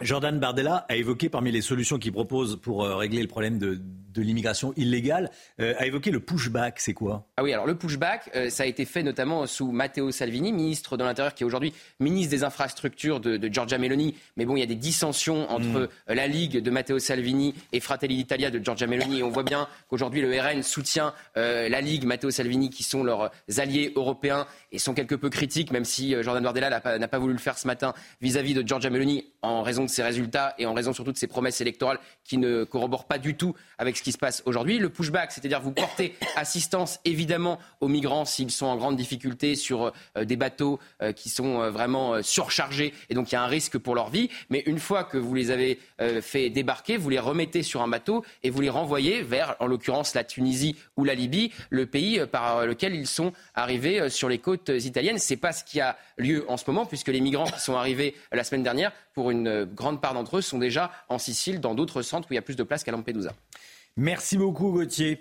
La fraude aux aides sociales, c'est un sujet qui vous fait beaucoup réagir euh, depuis euh, qu'on en a parlé ce matin dans, la matinale. Vous allez voir, on va en parler toute la journée euh, et, probablement au-delà.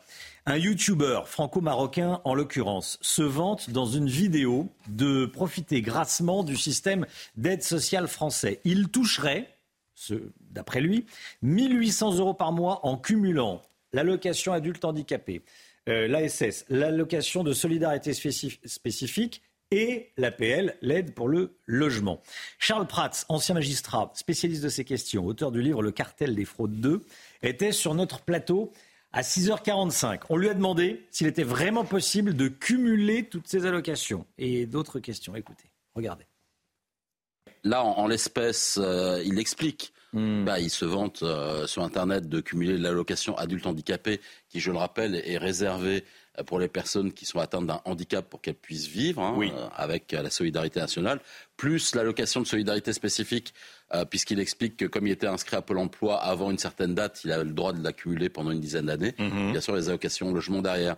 Mais ce qui est beaucoup plus, ce qui est encore plus choquant dans cette vidéo, j'invite tout le monde à aller la voir. Hein, euh, moi, je l'ai mise sur mon compte Twitter, donc les gens peuvent aller regarder cette Je vidéo. voulais pas faire de publicité. Voilà, mais qui dure 4 minutes. Mais C'est intéressant, Mmh. c'est de voir la morgue de cette personne-là et le, et le fait qu'il explique que eh ben, tous les travailleurs, nous tous, les salariés, etc., qui payons nos cotisations sociales, On est va y des, arriver, on va y est arriver. des crétins qui lui Comme on connaît sa pas son fraude. cas à lui, je peux pas assurer que lui, Ouais. voilà, il dit que, donc euh, euh, voilà. Mais je voulais savoir si c'était possible. Oui, ou bien pas. sûr. C'est possible de cumuler toutes ces aides. C'est surtout possible de les frauder et on sait très bien qu'on a beaucoup de fraudeurs. Voilà. Alors, le youtubeur dit qu'il y a des médecins en banlieue qui sont complaisants. Hein Euh, Est-ce que c'est vrai pour obtenir euh, un handicap?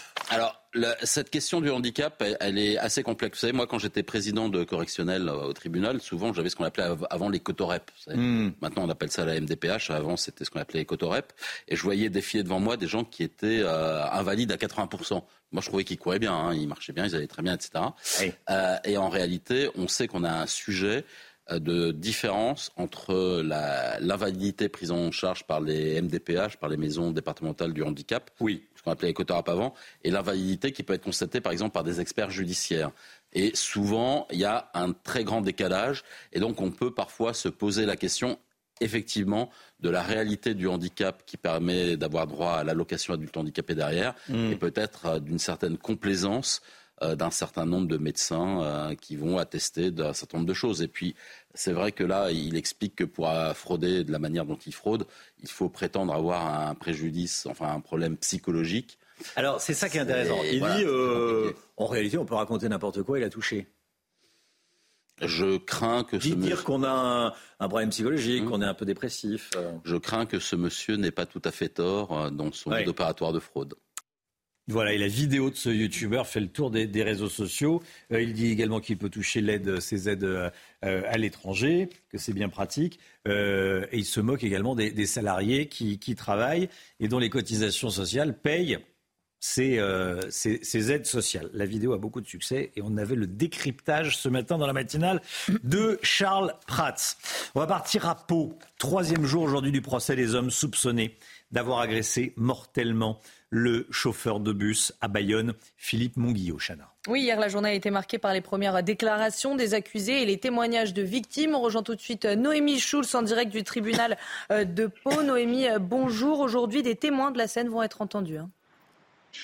Absolument, ce ne sont pas moins de neuf témoins qui sont attendus à la barre, des passagers du bus qui étaient là donc au moment où la bagarre a éclaté entre Philippe Monguillot et les accusés. Leurs dépositions vont en quelque sorte venir mettre du son sur les images qui ont été projetées hier à l'audience, les enregistrements de vidéosurveillance à l'intérieur du véhicule et à l'arrêt de bus où s'est poursuivie euh, la, bagarre, des images qui euh, ne laissent pas de place au doute. C'est bien le conducteur qui a frappé le premier un coup de tête violent asséné à Wissem Manaï, à qui il demandait visiblement de sortir en vain.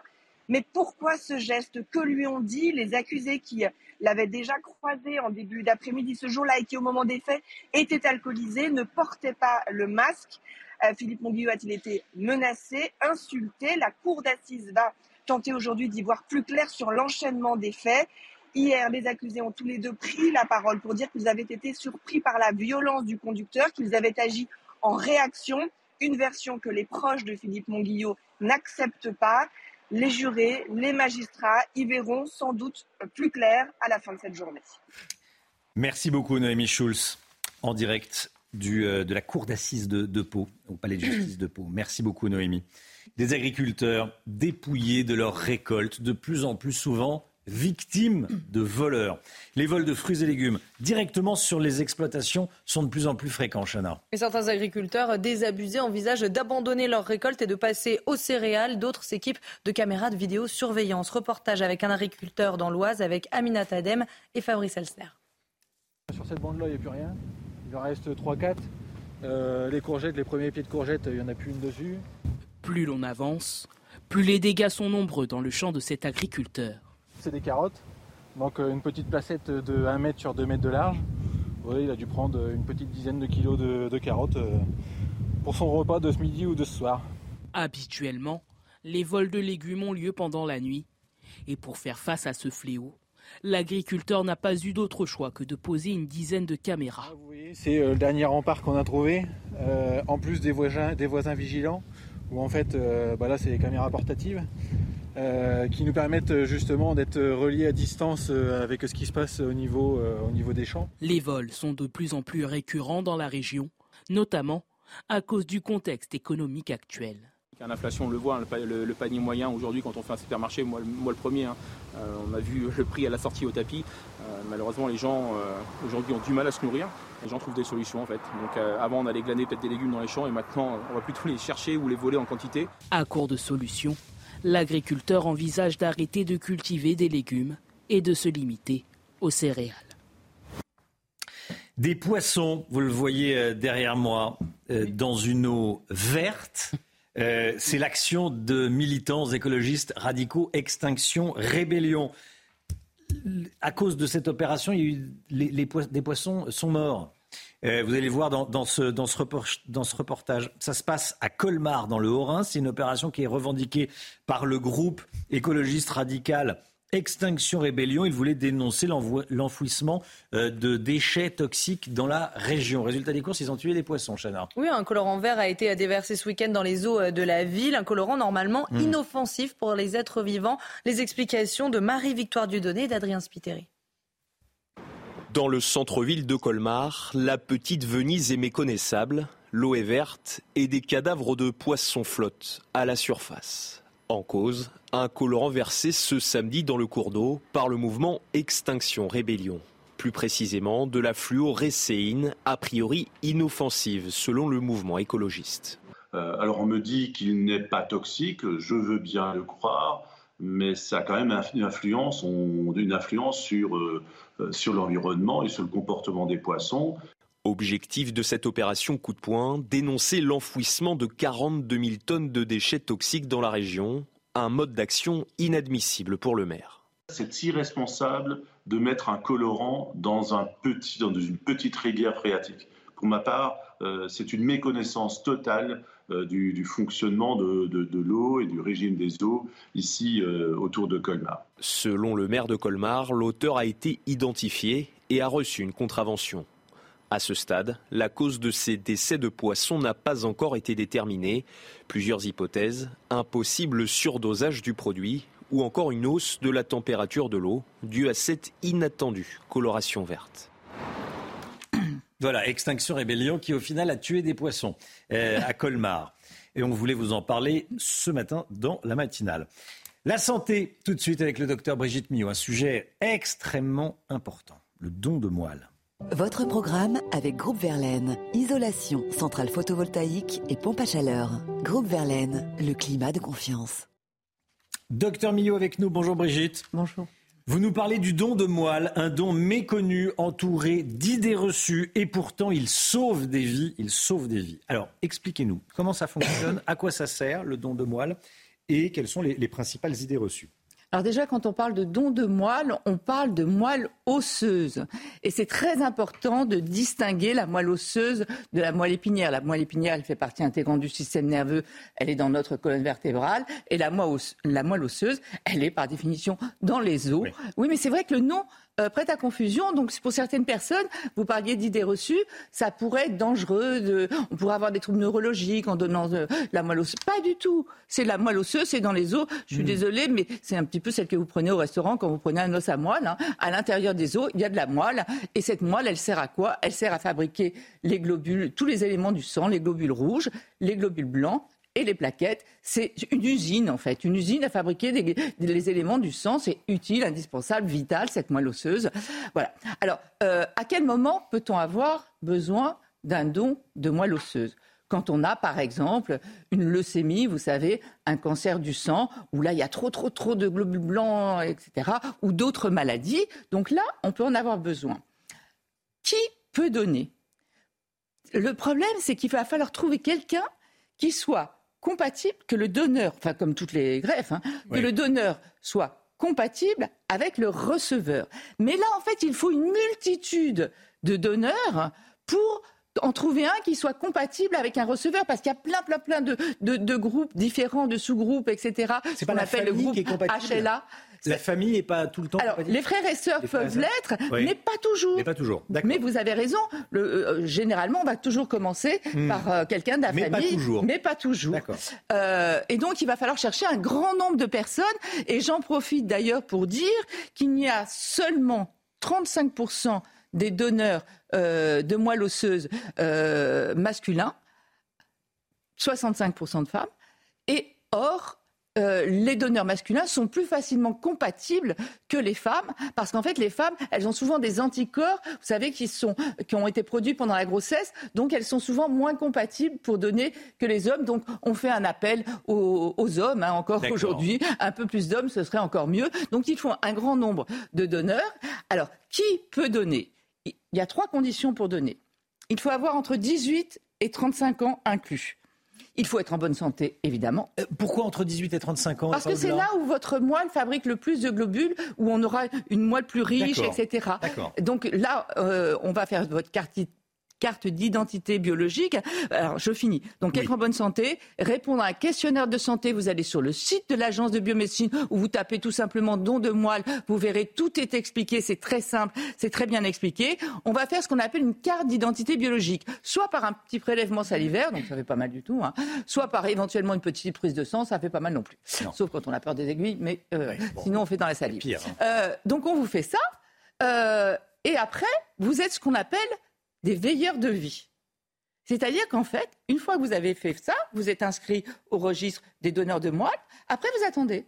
Vous êtes chez vous, vous attendez, et vous attendez qu'on trouve dans le monde quelqu'un qui soit compatible avec votre groupe, euh, de, de votre carte d'identité biologique.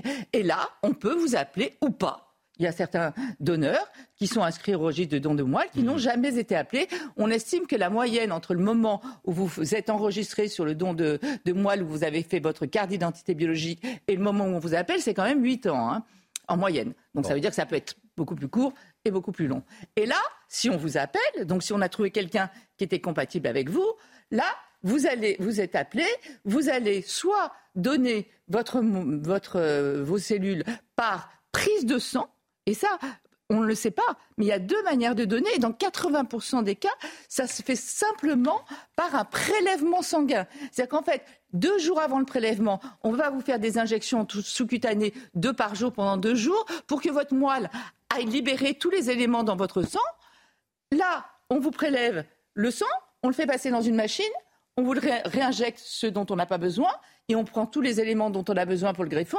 On fait une poche, c'est comme une poche de transfusion. Donc dans 80% des cas, on va pas chercher la moelle dans l'os. Voilà, exactement. Et dans 20%, des cas, on y va. Là, c'est un petit peu plus lourd. Euh, on va la chercher dans l'os. Qu'est-ce qu'on fait Vous hmm. êtes hospitalisé pendant 24 heures. On fait une anesthésie générale très courte, 5 minutes. On prélève au niveau de l'os iliaque. Le lendemain, vous avez l'impression d'avoir un petit bleu, quoi. Voilà. Donc, si vous voulez, c'est vital et même pas mal, quoi. Il faut, comprendre que c'est pas du tout quelque chose. Euh, on s'en fait souvent une montagne, etc. Hmm. Pas du tout. Et puis surtout, vraiment, allez écouter les témoignages des gens qui ont reçu ce greffon.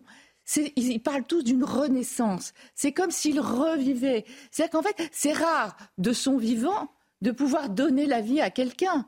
Donc, c'est essentiel de aller regarder. C'est très simple, c'est très bien expliqué, et il faut arriver, arrêter de, de, mélanger. Vous parliez des idées reçues. Les idées reçues, c'est euh, mélanger moelle osseuse et moelle épinière. C'est de la moelle osseuse. Euh, il n'y a aucun risque.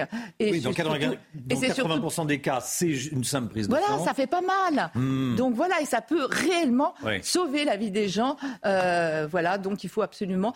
Et on peut tous en avoir besoin un jour, hein, il ne faut pas l'oublier non plus. Oui. Merci Brigitte. C'était votre programme avec Groupe Verlaine. Isolation, centrale photovoltaïque et pompe à chaleur. Groupe Verlaine, le climat de confiance. CNews, il est 9h moins 10. Merci d'avoir choisi CNews pour démarrer votre journée. On se retrouve demain matin, 5h55, avec l'équipe. Chana Lousteau, le docteur Millot, Alexandra Blanc, Gauthier Lebret, Lomi Guillot, Saïd El Abadi pour le sport. Dans un instant, c'est l'heure des pros avec Pascal Pro et tous ses invités. Belle journée à vous sur CNews.